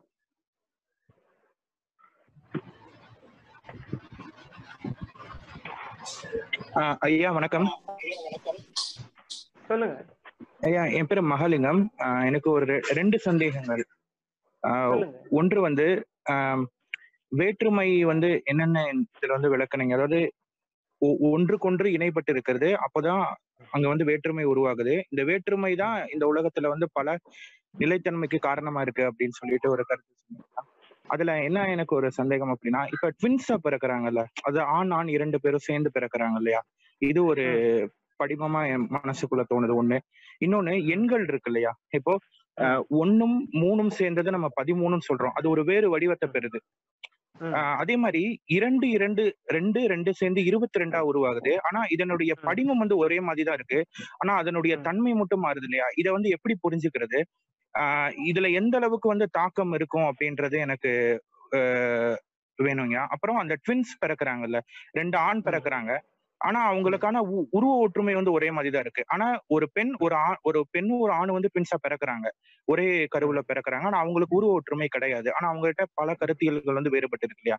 இந்த பார்வை வந்து இதன் வழி எப்படி புரிஞ்சுக்கிறது அப்படின்றதான் என்னோட இருக்கு இந்த இந்த இந்த எண்களை வைத்துக்கொண்டு ஒரு கணித முறைப்படி இருக்கு இல்லையா. நான் பேடியோ பத்தி பேசும்போதே நான் உங்களுக்கு சொன்னேன். மேத்தமேட்டிக்ஸ் வந்து ஒரு எபிஸ்டமாலஜிக்கல் சயின்ஸ் அதாவது அது வந்து. ஒரு அறிவு தோற்றவியல் அறிவியல்னு சொல்றது ஏன் அப்படின்னா. அது என்னைக்குமே வந்து சந்தேகத்திற்கு இடமில்லாத அர்த்தங்கள்ல இருந்து ஆரம்பிக்கும் ஒன்னு ரெண்டு. மூணு நாலு அஞ்சு ஆறு அப்படின்னு தனித்தனியான ஒரு ஒரு ஒரு குறிப்பிட்ட வகையான காரணிகளை எடுத்துக்கொண்டு அதுக்கப்புறமா ஆரம்பிக்கிறது அதுல வந்து. இன்ஃபினிட்டி அப்படிங்கறது இன்னொரு மதிப்பு அவ்வளவுதான் எப்போ வந்து. மேத்தமேட்டிக்ஸ்ல உங்களுக்கு வந்து கிரியேட்டிவிட்டி உருவாக ஆரம்பிக்குதுன்னா நான் அன்னைக்கே சொன்ன மாதிரி அன்னைக்கு ஜாதியோ சொன்ன மாதிரி எப்போ மேத்தமேட்டிக்ஸ்ல ஜீரோ கண்டுபிடிச்சாங்களோ அப்பதான் கிரியேட்டிவிட்டி ஆரம்பிக்குது. ஜீரோ அப்படிங்கிறது தான் அதுல வந்து கிரியேட்டிவான ஒரு ஸ்பேஸ் ஸோ மேத்தமேட்டிக்ஸ் வந்து ஆன்டாலஜிக்கல் சயின்ஸா தான் நீங்க வந்து பெரிய அளவுல எடுத்துக்கணும். வேதியோ வந்து அது வந்து எபிஸ்டமாலஜிக்கல் சயின்ஸ் தான். வேதியோ அதுக்கு ஆன்டாலஜிக்கல் தன்மை இருக்குன்னு எப்ப சொல்றாரு அப்படின்னா அதனுடைய ஜீரோ மதிப்புல தன்மை வச்சு நீங்க அந்த உதாரணங்களை வைத்துக்கொண்டு ஒன்னு மூணு ரெண்டு நாலு அப்படின்னு வச்சுட்டு இந்த உலகத்தை வந்து இந்த உயிர்களை வந்து விளக்க முடியுமான்னு எனக்கு தெரியல. ஏன் அப்படின்னா இப்ப டெலியூஸ் வந்து என்ன சொல்லுவாரு அப்படின்னா நான் நான் இது டெலியூஸோட பார்வையில சொல்றேன். டெலியூஸ் வந்து என்ன சொல்லுவாருன்னா இன்னைக்கு தெரியுற இந்த உருவங்கள் இருக்கு இல்லையா? இன்னைக்கு உயிர்கள் இருக்கு இல்லையா? இந்த உயிர்கள் எல்லாமே உங்களுடைய அபிப்பிராயம். மனிதனுடைய அபிப்பிராயம் இது. இது இந்த வடிவத்துல இந்த நேரத்துல இந்த குணத்தோட தான் இருக்கு அப்படிங்கிறது அதனுடைய அந்த அந்த அந்த ஒட்டுமொத்தமான சிக்கல்ல இருக்கிற ஒரு உயிரினுடைய அபிப்பிராயம். இப்படி ஒவ்வொரு உயிருக்கும் அபிப்பிராயங்கள் இருக்கு. நாம மரம் வந்து அசையவே அசையாதுன்னு நினைச்சிட்டு இருக்கோம். இது நம்மளுடைய அபிப்பிராயம். மரம் வந்து வேற மாதிரி யோசிக்கலாம். மரம் வேற ஒரு யோசனையை வைத்திருக்கோம். நிச்சயமா. மரம் வந்து வேற ஒரு அபிப்பிராயத்தை வச்சிருக்கோம். அப்போ இந்த அபிப்பிராயங்கள் அப்படிங்கிறது இன்னும் தாண்டி தாண்டி தாண்டி இதைத்தான் மொழியை கடந்து போகக்கூடிய ஒரு நிலை அப்படின்னு டெல்லியூஸ் வந்து பேசிக்கிட்டே இருக்காரு. நாம வந்து இப்ப மேத்தமேட்டிக்ஸ் அப்படிங்கிறது மனிதனுடைய அபிப்பிராயம். ஒன்னு ரெண்டு மூணு நாலு அப்படிங்கிறது நம்முடைய கால்குலேஷன் இந்த கால்குலேஷனை வச்சுட்டு நீங்க இயற்கையை விளக்க முடியுமா அப்படின்னா எனக்கு தெரியல. ஹலோ. ஒரு கேள்வி கேட்கலாம். பிரேம்குமார். ஹலோ. ஆ, சொல்லுங்க சார். நான் கேளு பிரேம். அதாவது நவீன காலத்துல வந்து ஆண்டாலஜியை பேஸ் பண்ணி தான் எபிஸ்டமாலஜி இருந்துச்சு. அடிப்படையில ஒரு எசென்ஷியலா ஒரு சாராம்சமாக ஒரு மெய் மெய்நிலையை வச்சு தான் உதாரணமா மைண்டு அப்படின்ற வச்சுட்டு அதன் அடிப்படையில ஃபண்டமெண்டலா ஒரு நாலேஜை கன்ஸ்ட்ரக்ட் பண்ணிட்டு இருந்தாங்க. அதுக்கப்புறம் பின்னை நவீனத்துவ காலகட்டத்தில் இந்த ஃபண்டமெண்டலிசம் எசென்ஷியலிசம் சாராம்சம் சார்ந்த ஒரு ஆண்டாலஜியை பேஸ் பண்ணி நம்ம ரியல் நாலேஜை கன்ஸ்ட்ரக்ட் பண்ண வேணாம். ஒரு வெகுஜன ஒரு கம்யூனிகேட்டிவ் பிளேன்ல பப்ளிக் ஸ்பியர்ல இன்டராக்டிவ் கான்டெக்ட்ல நம்ம நாலேஜை கன்ஸ்ட்ரக்ட் பண்ண முடியுன்ற போக்கு பூக்கோலேருந்து ரிச்சர்ட் ராட்ரி வரைக்கும் அப்படியே தொடர்ந்து வந்துட்டே இருந்துச்சு. ஆனா இப்ப டெலூஸ் வந்து அதை மொழியை கடந்து ரியாலிட்டியும் வேணாம் ஆண்டாலஜியும் வேண்டாம் அதே நேரத்துல பொது கம்யூனிகேட்டிவ் இன்டராக்டிவ் கான்டெக்ட் வேண்டாம். ஒரு வெற்றிடத்துக்குள்ளார போலான்னு சொன்னா அந்த சூழலை கட்டமைக்கக்கூடிய அறிவினுடைய அமைப்பு எப்படி இருக்கும்? இல்ல அந்த வெற்றிடம் கூட அவர் வந்து ஒரு லாங்குவேஜ் மாதிரி தான் சொல்றாரு. வெற்றிடம்ங்கிறது ஒண்ணு அப்படின்லாம் யோசிக்கல மாதிரி எனக்கு தெரியல. ஏன்னா அதுதான் பாதிய வந்து அவர் மேல நீங்க இப்ப ஆன்டாலஜில இருந்தும் தாண்டி அவருக்கு அவர் போறதா சொல்றீங்க இல்லையா? ஆனா இந்த டெலிவ்ஸ் வந்து திரும்ப திரும்ப வெற்றிடம் பத்தியும் அல்லது வெற்றிடம் அல்லது சைலன்ஸ் அது அது சைலன்ஸ்னு பேசினாலே நீங்க வந்து அதுல நம்ம வெற்றிடம்னு ஒரு கற்பனை உருவாது இல்லையா? அது இல்ல. ஏன்னா அதுல சம்திங் அது சைலன்ஸ்னு ஒண்ணு இருக்கு அதுல. அதாவது? நவீனத்துவ பீரியட்ல epistemic centre ontology base epistemology தான். அதாவது மெட்டாபிசிக்ஸும் எபிஸ்டமாலஜி பிரிக்க முடியாது. ரியாலிட்டி இருக்கும் பொது ரியலா எது இருக்கு? அதை பத்தி அவர் புரிந்து கொள்ளுதல் மனம். மன மனம் பொருள் இது ரெண்டுத்துக்குள்ள தொடர்பு தான் அப்படின்ற பார்வைய பின்னை நவீனத்துவ காலத்துல அப்படிலாம் வேண்டாம். ரியாலிட்டி அறிவுன்றது உடைக்கப்பட்டு. அப்படி வந்துருச்சு. இப்ப இந்த சூழல்ல இதுல இருந்து ஒரு வெற்றிடத்திலையும் ஒரு அறிவை உருவாக்க முடியும்னு சொன்னா எனக்கு ஒரு சின்ன ஒரு சந்தேகம். எல்லா ம். சோஷியல் சயின்ஸுக்கும் பேஸ் வந்து ஒரு பிலாசபி தான். ஃபார் எக்ஸாம்பிள் பாசிட்டிவிசத்துக்கு ஒரு scientific outlook real realism real real hmm. Out டேர்னு ஒண்ணு இருக்கு. அதை பத்திய நாலேஜ் ஒண்ணு இருக்கு. அதுக்கப்புறம். பின்னாடி வரக்கூடிய போஸ்ட் மாடர்ன் கான்டெக்ட்ல ரியாலிட்டின்றது நம்ம கட்டமைக்கிறது. அதனால ஒரு கம்யூனிகே ஹைடேகரா இருக்கட்டும் ஹைடேகரா இருக்கட்டும் இல்லாட்டினா ரோட்ரியா இருக்கட்டும் யாரா இருக்கட்டும் நம்ம ஒரு இன்டராக்டிவ் கம்யூனிகேட்டிவ் ஸ்பியர்ல வருவோம். ஸோ ஃபண்டமெண்டலிசத்தை அடிப்படை தன்மை உள்ள ரியாலிட்டியை உடைச்சிட்டு ஒரு மொழி தளத்துல இருந்து வரலாம். அதுலதான் நீங்க லிங்குஸ்டிக் டேர்ன்னு சொன்னீங்க. இப்போ எந்த ஒரு மொழியுமே இல்லாம ஒரு சமூகத்தை இப்ப புரிஞ்சுக்கணும்னா நான் எப்படி பண்றது? குறிப்பா சமூகவியலுக்கான ஒரு மெத்தடாலஜி இப்போ ரியாலிட்டியும் வேண்டாம் மீனிங்கும் வேணாம் இப்ப எப்படி போறது? இப்போ போஸ்ட் மாடர்ன் கான்டெக்ட்ல மீனிங் குள்ள போகணும்னா அதை எப்படி இன்டர்பிரட் பண்ணணும்னு பார்க்கணும்?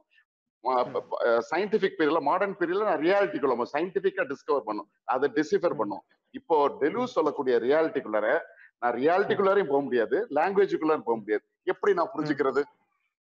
இல்ல- இப்ப இப்ப நான் இதை புரிஞ்சுக்குவேன்னா நான் வந்து டெலிவ்ஸ் என்ன நினைச்சாருலாம் தெரியல. எனக்கு எனக்கு இன்ஸ்பைரிங்கா எப்படி இருந்துச்சு அப்படின்னா இப்போ வந்து லாங்குவேஜ் அப்படின்னு நம்ம பெருசா கட்டமைக்கிறதன் மூலமா டெலிவ்ஸோட அந்த அசம்பிளேஜ்னு ஒண்ணு சொல்றாரு இல்லையா? இயற்கையினுடைய ஒரு பகுதியாக மனிதன் இருந்த இதுல நாம வெளியே வந்ததுக்கு காரணமே லாங்குவேஜ் தான். அதாவது மரத்தோடையும் பிற உயிர்களோடையும் இந்த உலகத்தினுடைய பிற உயிர்களோடையும் நாம தவிர்க்க முடியாம இணைக்கப்பட்டிருக்கோம். இதை தவிர்த்துட்டு வாழ முடியாது இன்னைக்கு. இயற்கையோட தான் வாழ்ந்தாகணும். மனிதன் வந்து இயற்கையினுடைய ஒரு அங்கம் தான். ஆனா லாங்குவேஜ்னு ஒண்ணு கிரியேட் பண்ணி நாம யோசிக்க ஆரம்பிச்சதுக்கு அப்புறம் we started to think that we communicating among human beings. நம்ம வேற ஒரு கம்யூனிகேட்டிவ் லெவல்ல வேற ஒரு ஸ்பியர்ல நம்ம வேலை செஞ்சுட்டு இருக்கிறதாக நினைச்சுக்கிட்டு what we lose is our communicative basic thing with living being உலகத்துல உள்ள மத்த உயிர்களோடு நாம ஒரு கம்யூனிகேஷன் லாங்குவேஜ் வச்சிருந்தோம் இல்லையா? மத்த உயிர்கள்லாம் வச்சிருக்கு இல்லையா? வி லாஸ்ட் தட் அப்படிங்கிறது தான் என்னுடைய இன்ஸ்பிரேஷன் இதுல. இப்போ அந்த லாங்குவேஜ் என்ன. சொல்லுங்க. இப்போ ஒரு சின்ன ஒரு கிளாரிபிகேஷன் நான் கொடுக்க விரும்புறேன். அதாவது இது அசம்பிளேஜ்ன்றது மாடர்ன் பீரியட்லயும் இருந்துச்சு. போஸ்ட் மாடர்ன் பீரியட்க்கு இப்போ உள்ள கான்டெக்ட்ல வேற மாதிரி இருக்கு. ஃபார் எக்ஸாம்பிள் மாடர்ன் பீரியட்ல இருந்து அசம்பிளேஜ் ஆஃப் ஐடியாஸ் தான் இருந்துச்சு இது. ஹியூமா தான் சொல்றாரு. ரியாலிட்டியை நீ கன்ஸ்ட்ரக்ட் பண்ணணும்னா ஒவ்வொரு ஐடியாவும் நீங்க அசம்பிள் பண்ணிட்டே வரணும். அதை வச்சுதான் நீங்க ஒரு கட்டமைக்கிறீங்க. அதுல ஒரு ஜென்ரலைசேஷன் வர முடியாது. ஏன்னா இண்டக்ஷன் பாசிபிளே கிடையாது. ஒரு காஸ்ட்னா என்ன? ஒரு ரியாலிட்டினா என்னதை கன்ஸ்ட்ரக்ட் பண்ண முடியாது. நமக்கு கிடைக்கிறதெல்லாம் ஒரு அனுபவங்களினுடைய தொகுப்புன்னு சொல்லிட்டு போயிட்டாரு. பின்னாடி போஸ்ட் மாடர்ன் பீரியட் அதோடைய தொடக்கம் டபிள்யூ வி ஓ குவைன் வர்றாரு. அவர் என்ன சொல்றாருன்னா இந்த சோசியல் பெர்வியூல வரக்கூடிய. ஒரு சமூக தளத்துல வரக்கூடிய கருத்துக்கள் நம்ம வந்து பல்வேறு கலாச்சார தொடர்புகளினுடைய அசம்பிளேஜ்னு சொல்றாரு நீங்க சொல்லக்கூடிய இப்ப அசம்பிளேஜ் வந்து உயிர்களுக்கு அப்பாற்பட்டு ஐ மீன் மனிதனுக்கு அப்பாற்பட்டு இயற்கையோட சஞ்சரிக்கக்கூடிய புற உலகோட எல்லாத்தையும் சேர்ந்திருக்கக்கூடிய ஒரு அசம்பிளேஜ் எடுத்துக்கலாமா? ஆமா. இந்த அசம்பிளேஜ்ங்கிறத ஹியூம்ல இருந்து தான் எடுத்துக்கிறாரு இவரு. சரி. அத ஹியூம்ல இருந்து எடுத்துக்கிட்டு எக்ஸ்டெண்ட் பண்றாரு. ஹலோ ஹலோ ஹலோ ஆ. சொல்லுங்க சொல்லுங்க முஜீப் நல்ல சிறப்பா சிறப்பா இருந்து சில ஏரியாக்கெல்லாம் வந்து ரொம்ப கிளாரிஃபை பண்ணீங்க. ஆனா எட்வர்ட் செய்யது வந்து அந்த சில விஷயங்களை வந்து சொல்லும்போது every interpretation is over interpretation சொல்லுவார். ஏன்னா. போஸ்ட் மாடர்னிசம் சம்பந்தமாக நமக்கு வந்து. நாம் டெலியூஸ் அல்லது கத்தாரியை வந்து ஒரு தவறாக சித்தரிப்பது கூட வந்து எப்படி அது உருவாகுதுன்னா ஃப்ரெடரிக் ஜேம்சன் வந்து சொல்லுவார் போஸ்ட் மாடர்னிசத்தை வந்து என்ன லெஃப்ட் போஸ்ட் மாடர்னிசம்னு லெஃப்டிஸ்ட் போஸ்ட் மாடர்னிசம்னு ஒன்று சொல்லுவார். ரைட்டிஸ்ட் லெஃப்டிஸ்ட்னு சொல்லக்கூடிய மெத்தேடில் இருந்து நம்ம அதை பார்க்கும்போது மட்டும்தான் இந்த கில்ஸ் கில்ஸும் டெலிஸுனுடைய ரோல் வந்து புரியுது. ஏன்னா அவங்க ப்ளூரலிசத்தை வந்து நிராகரிக்கல. ப்ளூரலிசத்தை நிராகரிக்காம ஒற்றை ஒரு யூனிபோலாரை நோக்கி அவர்கள் செல்லல. அதே டைம்ல அவங்க சிந்தனையினுடைய வரைபடம் எப்படி இருக்குங்கிறத தான் வந்து அவங்க சொல்ல வந்தாங்க. சிந்தனை ஏன்னா நீங்க அந்த ரெப்பிட்டேஷன்லயும் இந்த டிஃபரன்ஸ்லயும் வந்து அவங்க கொண்டு வர்றது வந்து ஒரு மேப்பு ஒரு மேப் வந்து எப்படி சிந்தனை வந்து எப்படி ஒரு இதை வந்து உருவாக்கி உருவாக்குறது. அப்ப அதுல என்ன சொல்றாங்கன்னா நம்ம மனம் வந்து இயல்பாகவே என்ன டைகோட்டமியா வந்து சிந்திக்கக்கூடியது. அப்ப இந்த டைகோட்டமியா சிந்திக்கிறது சிந்திக்கிறதுல இருந்து அதை மொழி வந்து வந்து ஒரு ஃப்ளோட்டிங்கா ஃப்ளோட்டிங் சிக்னிஃபையரா அது மாத்தும். ஏன்னா அது அதான் ஃபர்ஸ்ட் ஸ்ட்ரக்சரலிசம் வந்து ஃப்ளோட்டிங் இதாட்டு மாத்துது. போஸ்ட் மாடர்னிசம் என்ன சொல்லுது? மொழி என்பதே வந்து அது ஒரு நிறுவனம் என்ற வகையில தான் போஸ்ட் மாடர்னிசம் சொல்லுது. ஏன்னா அந்த மொழியை யார் பயன்படுத்துகிறார்கள் என்பதில் இருந்துதான் அந்த மொழியினுடைய தன்மை உருவாகுது. யாரு என்ன அப்ப அதனால தான் வந்து அவங்க வந்து மையங்களை கலைத்து என்ன விழிப்புகளை கொண்டு வர வேண்டிய பல விஷயங்கள்லாம் வந்து சொல்றாங்க. ஆனா இது எதையுமே வந்து அந்த ப்ளூரலிசத்தை ஒன்றும் நம்ம டெல்லியூஸோ கத்தாரியா மறைச்ச இதாட்டுக்கல ஏன்னா நான் வந்து சில இதெல்லாம் படிச்சிருக்கிறேன் அவங்க.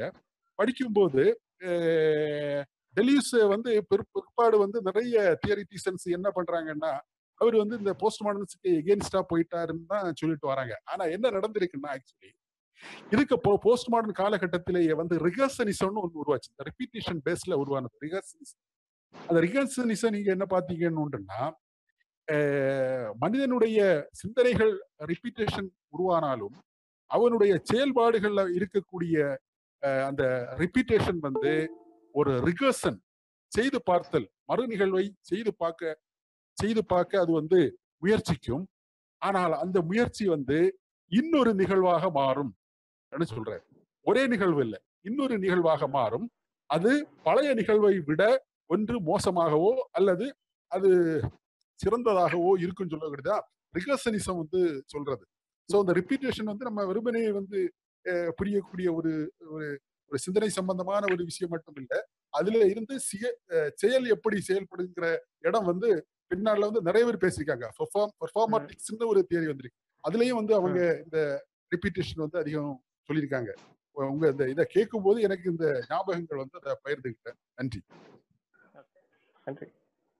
கணேஷ் ஏதோ கேட்கணுங்கிறாரு. கணேஷ் ஆரம்பம் சார் கேளுங்க. ஹலோ. கணேஷ். காணோம்.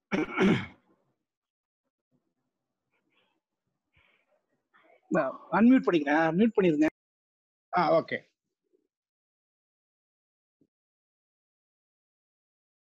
எங்க இருக்கீங்க? அந்த மூன்று வகையான அந்த அஹ், நாடகத்தன்மையோ இந்த காட்சிப்படுத்துறதோ.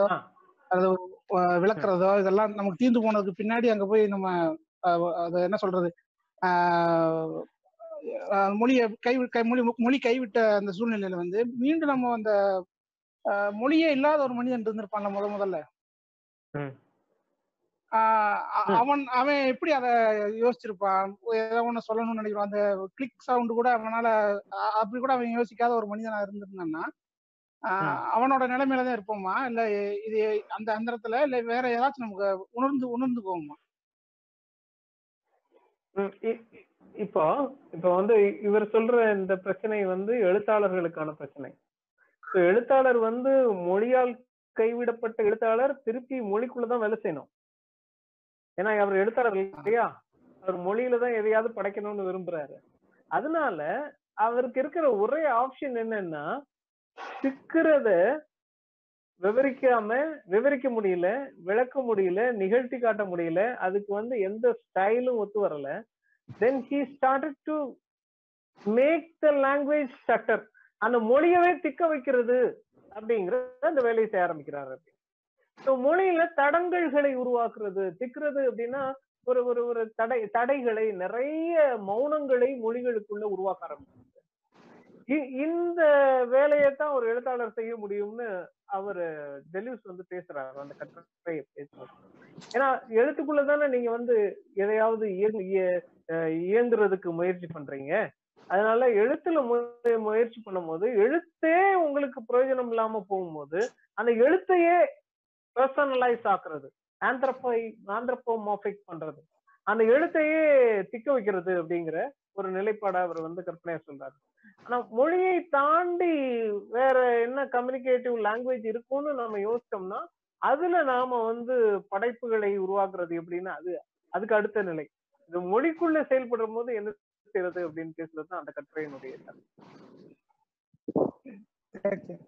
நன்றி. வேறு ஏதாவது கேள்விகள் இருக்கா? கார்த்திக் கேளுங்க. சார் எனக்கு ஒரு கொஸ்டின் இதுல. இப்ப திரும்ப வந்து இந்த ஆஹ், மௌனத்துக்கு செல்தல் அப்படின்றது வந்து கிட்டத்தட்ட ஒரு ஒரு ரொமான்டிஸ் ரொமான்டிசிசம் மாதிரி இருக்குல்ல. திரும்ப வந்து ஆதியை நோக்கி செல்தல். இந்த இந்த நோக்கி இத இதே மாதிரியான ஒரு கொஸ்டினை வந்து டெலியூஸ் எழுப்புறாரா அதாவது செல்றது யூட்டோப்பியன் சுச்சுவேஷனை உருவாக்குறாரா? இல்ல இல்ல இல்ல.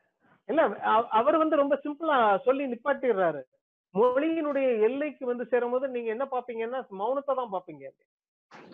அந்த மௌனத்தை ஒரு கை அள்ளி மொழிக்குள்ள கொண்டு போய் போட்டு மொழியை திக்க வைக்கிறதுன்னு சொல்றாரு. மொழி மௌனத்துக்குள்ள போக முடியும்ல சொல்லல அவர். மொழியினுடைய எல்லையில வந்து நிக்கும் போது அதுக்கு வெளியே இருக்கிற மௌனத்தை பார்ப்பீங்க. அந்த மௌனத்தை பார்த்த அந்த நிமிஷத்துல நீங்க மொழியவே திக்கதான் வைக்கணும். மொழி மௌனத்துக்குள்ள போறதுன்னு சொல்லவே இல்லை அவரு. அவர் அதை மௌனத்தை மொழிக்குள்ள எப்படி இன்னும் அதிகபட்சமாக கலப்பது ஏன்னா திக்கிறது திக்கிறதுங்கிறது ஒரு மெட்டஃபர் அந்த இடத்துல. அதனாலதான் திருப்பி திருப்பி சொன்னாங்க. இவர் வந்து லாங்குவேஜோட ஸ்டைல வச்சுக்கிட்டு தானே இதையே பேச முடியுது. ஏன் திக்கிறத எடுத்தாருன்னா திக்கிறது வந்து நிறைய மௌனங்கள் கொண்டதாக இருக்கும். ஏன்னா அந்த ஃப்ளோன்னு ஒண்ணு சொல்றோம் இல்லையா? அந்த ஃப்ளோ. வந்து லிட்ரேச்சர்ல உள்ள அந்த ஃப்ளோ அந்த ஃப்ளோ தடப்புறது வந்து திக்கும் போது தான் உங்களுக்கு வார்த்தை வெளியே வரமாட்டாங்க இந்த கம்யூனிகேஷன் ஸ்டாப் ஆகுது. அப்ப அந்த ஃப்ளோ தடப்படுது ஃப்ளோ இல்லைன்னா உங்களுக்கு லிட்ரேச்சர் இல்லைன்னு ஆகுது. அதனால அது ஒரு மெட்டஃபரா மாதிரி மாறும் அந்த ஃப்ளோ தடப்படுதுன்னா அவங்களுக்குள்ள ஒரு பெரிய எதை கிரியேட் பண்றீங்க? ஒரு சைலன்ஸ கிரியேட் பண்றீங்க. அப்ப இப்படி உங்களுக்கு வந்து இதை சொல்ல முடியாம சொல்ல முடியாம நீங்க எங்க போய் நிப்பீங்கன்னா இன்னொரு சைலன்ஸோட கரையில போய் நிப்பீங்க. ஆனா சைலன்ஸ்குள்ள உங்களால நீந்தி போக முடியுமான்லாம் தெரியாது. ஏன்னா நீங்க நீந்த வேண்டியது பயணம் செய்ய வேண்டியது இந்த லிட்ரேச்சருக்குள்ள தான் இந்த மொழிக்குள்ள தான் then you come back with handful of silence sir அதே மாதிரி இன்னொரு கொஸ்டின் இன்னொன்று லாஸ்ட் ஒன்று மட்டும் கேட்டுக்கிறேன். ஏற்கனவே வந்து ஒரு post modern post modern philosophers வந்து இந்த டிஃபரன்ஸ் பத்தி அதாவது டெரிதா கூட டிஃபரன்ஸ் பத்தி பேசுறாரு. ஒரு லாங்குவேஜ் வந்து டிஃபரன்ஸால ஆனது அப்படின்றது மாதிரி. இப்ப அவர் சொல்ற டிஃபரன்ஸ்க்கும் இவர் இவர் சொல்றது டிஃபரன்ஸ்க்குமான வித்தியாசம் என்ன? ஏன்னா அவரும் வந்து லாங்குவேஜ் வந்து டிஃபரன்ஸால ஆனதுன்னு தான் நான் சொல்றாரு இவர் சொல்ற டிஃபரன்ஸ் வந்து டிஃபரன்ஸ் இன் இட் செல்ஃப்னு மாத்தி சொல்லுவார். ஒவ்வொரு. பொருளுக்குமான வித்தியாசம் அப்படிம்பார். புரியுதா? தெரியுதா சொல்றது அந்த பொருளில் உள்ள வித்தியாசம் கிடையாது. அந்த பொருளுக்கும் மற்ற பொருளுக்குமான வித்தியாசம். இவர் டிஃபரன்ஸ். இன் இட் செல்ஃப் ஒவ்வொரு பொருளுக்குள்ளுமே டிஃபரன்ஸ் இருக்கு அப்படிங்கிறது. அது டிஃபரன்ஸ்ங்கிற வார்த்தையை வந்து டிஃபரன்ஸ் இன் இட் செல்ஃப் தான் பயன்படுத்துவார். அந்த புத்தகத்தை பூரா. சரி. சார் எனக்கு ஒரு கொஸ்டின் இருக்கு. தேங்க்யூ ஆ. சார் இப்போ வந்து மொழி மொழியில வந்து வார்த்தைகள் வந்து தீர்ந்து போயிடுச்சு. நிறைய வார்த்தைகள் இல்ல. அப்படின்ற சமயத்துல அவங்க அந்த தீர்ந்து போன பிறகு அவங்க மொழியோட விளிம்பில இருந்து மௌனத்துக்கு போறாங்கன்னு சொல்றாங்க. அதை நாங்க இப்படி எடுத்துக்கலாமா? மௌனத்துல போனா அங்க எதுவுமே இல்லாதனால கிரியேட்டிவிட்டி தான் வந்து இன்னும் வார்த்தைகள் நிறைய உருவாக்கும் அப்படின்னு எடுத்துக்கலாமா சார் நீங்க யாருன்னு எனக்கு தெரியலையே. நீங்க யாரு? நீங்க பேர் தினேஷ். தினேஷ். தினேஷ். தினேஷ். நிறைய வார்த்தைகளை உருவாக்குறது அப்படின்னு எடுத்துக்கிறதா? அது ஏன்னா வார்த்தைகளை உருவாக்குறதுங்கிறது தனிநபருடைய வேலை இல்லை இல்லையா? இல்ல என்னோட கேள்வி அது இல்லைங்க சார். ஆக்சுவலா வார்த்தைகள் வந்து தீந்து போறனாலதான் நம்ம வந்து மௌனத்தை நோக்கி போறோம் அப்படின்னு சொல்றீங்க. வார்த்தைகள் வார்த்தைகள் மட்டும் இல்ல அதுல உள்ள நிறைய அணி நலங்கள் எல்லாமே ஒரு வாக்கியங்கள் கூட தீர்ந்து போகுது. ஃப்ரேஸ் கூட தீர்ந்து போகுது. புரியுதா. எ- என்னென்ன ஸ்டைல்லாம் இருக்கோ அது அவ்வளவு தீர்ந்து போகுது. வார்த்தைகள் மட்டும் இல்ல. அப்ப நம்ம அந்த மௌனத்துக்கு போயிட்டோம் அப்படின்னா. அந்த மௌனத்துக்கு நம்ம போயிட்டோம் அப்படின்னா அங்க ஒண்ணுமே இல்ல. திரும்பி கிரியேட்டிவிட்டி தான் நம்மளுக்கு வந்து சப்போர்ட் பண்ணணும்னு நம்ம எடுத்துக்கணுமா சார்? ஆமா. அதுதான் கிரியேட்டிவிட்டி. நீங்க மௌனத்தை எதிர்கொள்ளும் போது தானே கிரியேட்டிவிட்டியா மாற முடியும். நீங்க புதுசா எதையாவது செய்யறதுக்கு ட்ரை பண்றீங்க. ஒரு கேள்வி. அதாவது தகவல் பரிமாற்றத்திற்கு வந்து மொழி வந்து ரொம்ப உதவியா இருக்கு. ஆனா இதற்கு முன்னாடி மொழியை வந்து சப்தங்களை பயன்படுத்தாம ஒருவேளை அவங்க வந்து உடல் மொழிகளை வந்து பயன்படுத்தி இருக்கலாம் தகவல் பரிமாற்றத்திற்கு. நீங்க இந்த அது வந்து மௌனமா தான் இருந்திருக்கு மௌனம் மௌனத்தை வந்து பயன்படுத்தியிருக்காங்கன்னு சொல்றீங்களே அது எப்படி மௌனத்தை எப்படி வந்து ஒரு ஒரு ஒரு தகவல் பரிமாற்றத்திற்கு உண்டான ஒரு மீடியம் அப்படி எடுத்துக்க முடியும் மௌனத்தை? இல்ல இல்ல. மௌனத்தை வந்து தகவல் பரிமாற்றத்துக்கான மீடியமா தனி மீடியமா இருக்குமா இல்லையாங்கிறதுலாம் தெரியல. ஏன்னா இப்ப கற்பனை பண்ண முடியல நம்மளால. ஏன்னா மொழியை வந்து அவ்வளவு தூரம் வந்து நாம அசைவு அங்க அசைவுகளாக அத அதாவது மொழின்னு கற்பனை பண்றது ரொம்ப ஈஸியா இருக்கு. நடனம்லாம் இருக்கு இல்லையா? நடனத்தின் மூலமாக கம்யூனிகேட் பண்றோம் இல்லையா? அதனால அங்க அசைவுகள்னால செய்யக்கூடியது மொழின்னு நமக்கு யோ- யோசிக்க முடியுது. சப்தங்கள் மூலமாக பேசுறது மொழின்னு யோசிக்க முடியுது. மௌனத்தின் மூலமாக மொழியை பேச முடியுமான்னா நமக்கு கற்பனை பண்ண முடியல. அதுதான் பிரச்சனை. அதனால மௌனத்தினால முடியாதுன்னு ஒரு முடிவுக்கு வந்துட வேண்டாம். மௌனம் நிறைய வகையான மௌனங்கள் இருக்க முடியும் இல்லையா? இப்ப ப- பன்னெண்டு உயிரெழுத்துக்கள் இருக்க மாதிரி மௌனத்துல ஒரு பன்னெண்டு பதினெட்டு இருக்கலாம். அது எல்லாம் சேர்ந்து பேசும்போது ஒரு வார்த்தை உருவலாம். ஸோ மௌனத்தை பத்தி நமக்கு தெரியல. அதனால அது மொழியா இல்லையாங்கிறது ஒரு குழப்பம் வருது. எப்படி வந்து தாவரங்கள் பேசிக்குமா இல்லையான்னு நமக்கு தெரியாது. ஆனா நாம வந்து உடனடியா ஒரு முடிவுக்கு இப்ப வந்துட முடியாது இல்லையா? தாவரங்கள் பேசிக்கொள்றது இல்லை அப்படின்னு. தாவரங்கள் ஒரு விதமான கம்யூனிகேஷன் வச்சிருக்கு. தாவரங்களுடைய கம்யூனிகேஷனை நீங்க மௌனத்தினுடைய கம்யூனிகேஷன் கூட சொல்லலாம். ஏன்னா உங்க மூளையில நடக்கிற கம்யூனிகேஷன் இருக்கு இல்லையா? அந்த உங்க அஹ், விரல் நுனியில இருந்து ஒரு செய்தி மூளைக்கு போகுது இல்லையா? இந்த கம்யூனிகேஷன் எப்படி நடக்கு? நியூரான்ல மௌனத்தினால் நடக்கிறதுன்னு சொல்லாமா? ஒருவேளை டெலிபதியா இருக்கலாம் ஒருவேளை? டெலிபதியா இருக்கலாமா ஐயா தெரியல தெரியல. தெரியல. என்ன- ஒரு இந்த முடிவுக்கு வந்துட வேண்டாம். மௌனம்ங்கிறது மொழி இல்லைன்னு வந்துட வேண்டாம். மௌனத்தை பத்தி நமக்கு சொல்றதுக்கு போதுமான தரவுகள் இல்லை அப்படின்னு. அது மொழி இல்லைன்னு சொல்றதுக்கு. மீட்டிங் முடியறதுக்கான நேரம் ஆயிடுச்சுன்னு நினைக்கிறேன். ஓகே டைம் ஆயிடுச்சு. வேற ஏதாவது ஒரு கேள்வி யாராவது? ஒரே ஒரு கேள்வி சார். தங்கபாண்டி சார் வணக்கம். சொல்லுங்க. சார் இடைவெளி சம்பந்தமா சொன்னீங்க. அதாவது எல் நம்ம சூழ்நிலையில வந்து பாத்தீங்கன்னா எதிரும் புதிருமான எந்த இதுவும் கிடையாது. ஒன்னாவே இருக்குது. நம்ம அந்த அந்த இடைவெளியை வந்து எவ்வளவு தூரம் நம்ம வந்து கம்மி பண்றோமோ அதுவே நம்மளோட அடையாளமா மாறுது அப்படிங்கிற மாதிரி சொன்னீங்க. ம். சார் கேக்குதுங்க சார்? கேக்குது சொல்லுங்க. சொல்லுங்க. இப்போ வந்து அந்த இடைவெளி சம்பந்தமா சம்பத் நாவல் ஒண்ணு இடைவெளின்னு ஒரு நாவல் இருக்கு. அது- அதுல வந்து பாத்தீங்கன்னா அவர் வாழ்வுங்கிறது ஒரு அனுசரணையான ஒரு இடைவெளி. அது வந்து அது இல்லாம இருக்கும்போது அது மரணமா வந்து மாறுது அப்படிங்கிற மாதிரி சொல்லுவார். இதுக்கு அதுக்கு ஏதாவது ஒரு விதத்துல தொடர்பு இருக்காங்க சார்? இல்ல அது வேற கான்ட்ரஸா இல்ல இல்ல. இந்த சம்பத்துல உடைய இடைவெளியில அவர் வந்து ஒரு நேர்கோட்டில் உள்ள நடக்கிற விஷயங்கள்ல உள்ள இடைவெளின்னு பேச ஆரம்பிக்கிறாரு. கால இடைவெளி அப்படிங்கிறது. இங்க இடைவெளின்னு சொல்றது டெலியூஸ் சொல்ற இடைவெளிங்கிறது ஒரு வெற்றிடம் இல்ல. வெற்றிடம் இல்ல. அதை மட்டும் புரிஞ்சுக்கோங்க. இந்த இடைவெளியில வெற்றிடம் இல்ல. இந்த இடைவெளியில வேற வேற விஷயங்கள்லாம் நிரம்பி இருக்கு. அதனாலதான் இந்த இடைவெளி இடைவெளியில இருந்து உங்களுக்கு ஒரு பொருளினுடைய அர்த்தம் உருவாகுதுன்னு சொல்றோம். சம்பத் சொல்றது வந்து ரொம்ப அதாவது ஒரு நவீனத்துவம் கற்பனை பண்ணும் இல்லையா இடைவெளி. அந்த இடைவெளியில இருந்து பேசுறார். ஒரு நேர்கோடு அந்த நேர்கோட்டுல வந்து நிறைய துண்டுகள் இருக்கு. துண்டுகளுக்கு இடைப்பட்ட வெற்றிடங்களை வந்து இடைவெளின்னு யோசிக்கிறது இருக்கு இல்லையா? அந்த இடைவெளி. அது அது அந்த இடைவெளி இல்ல இது.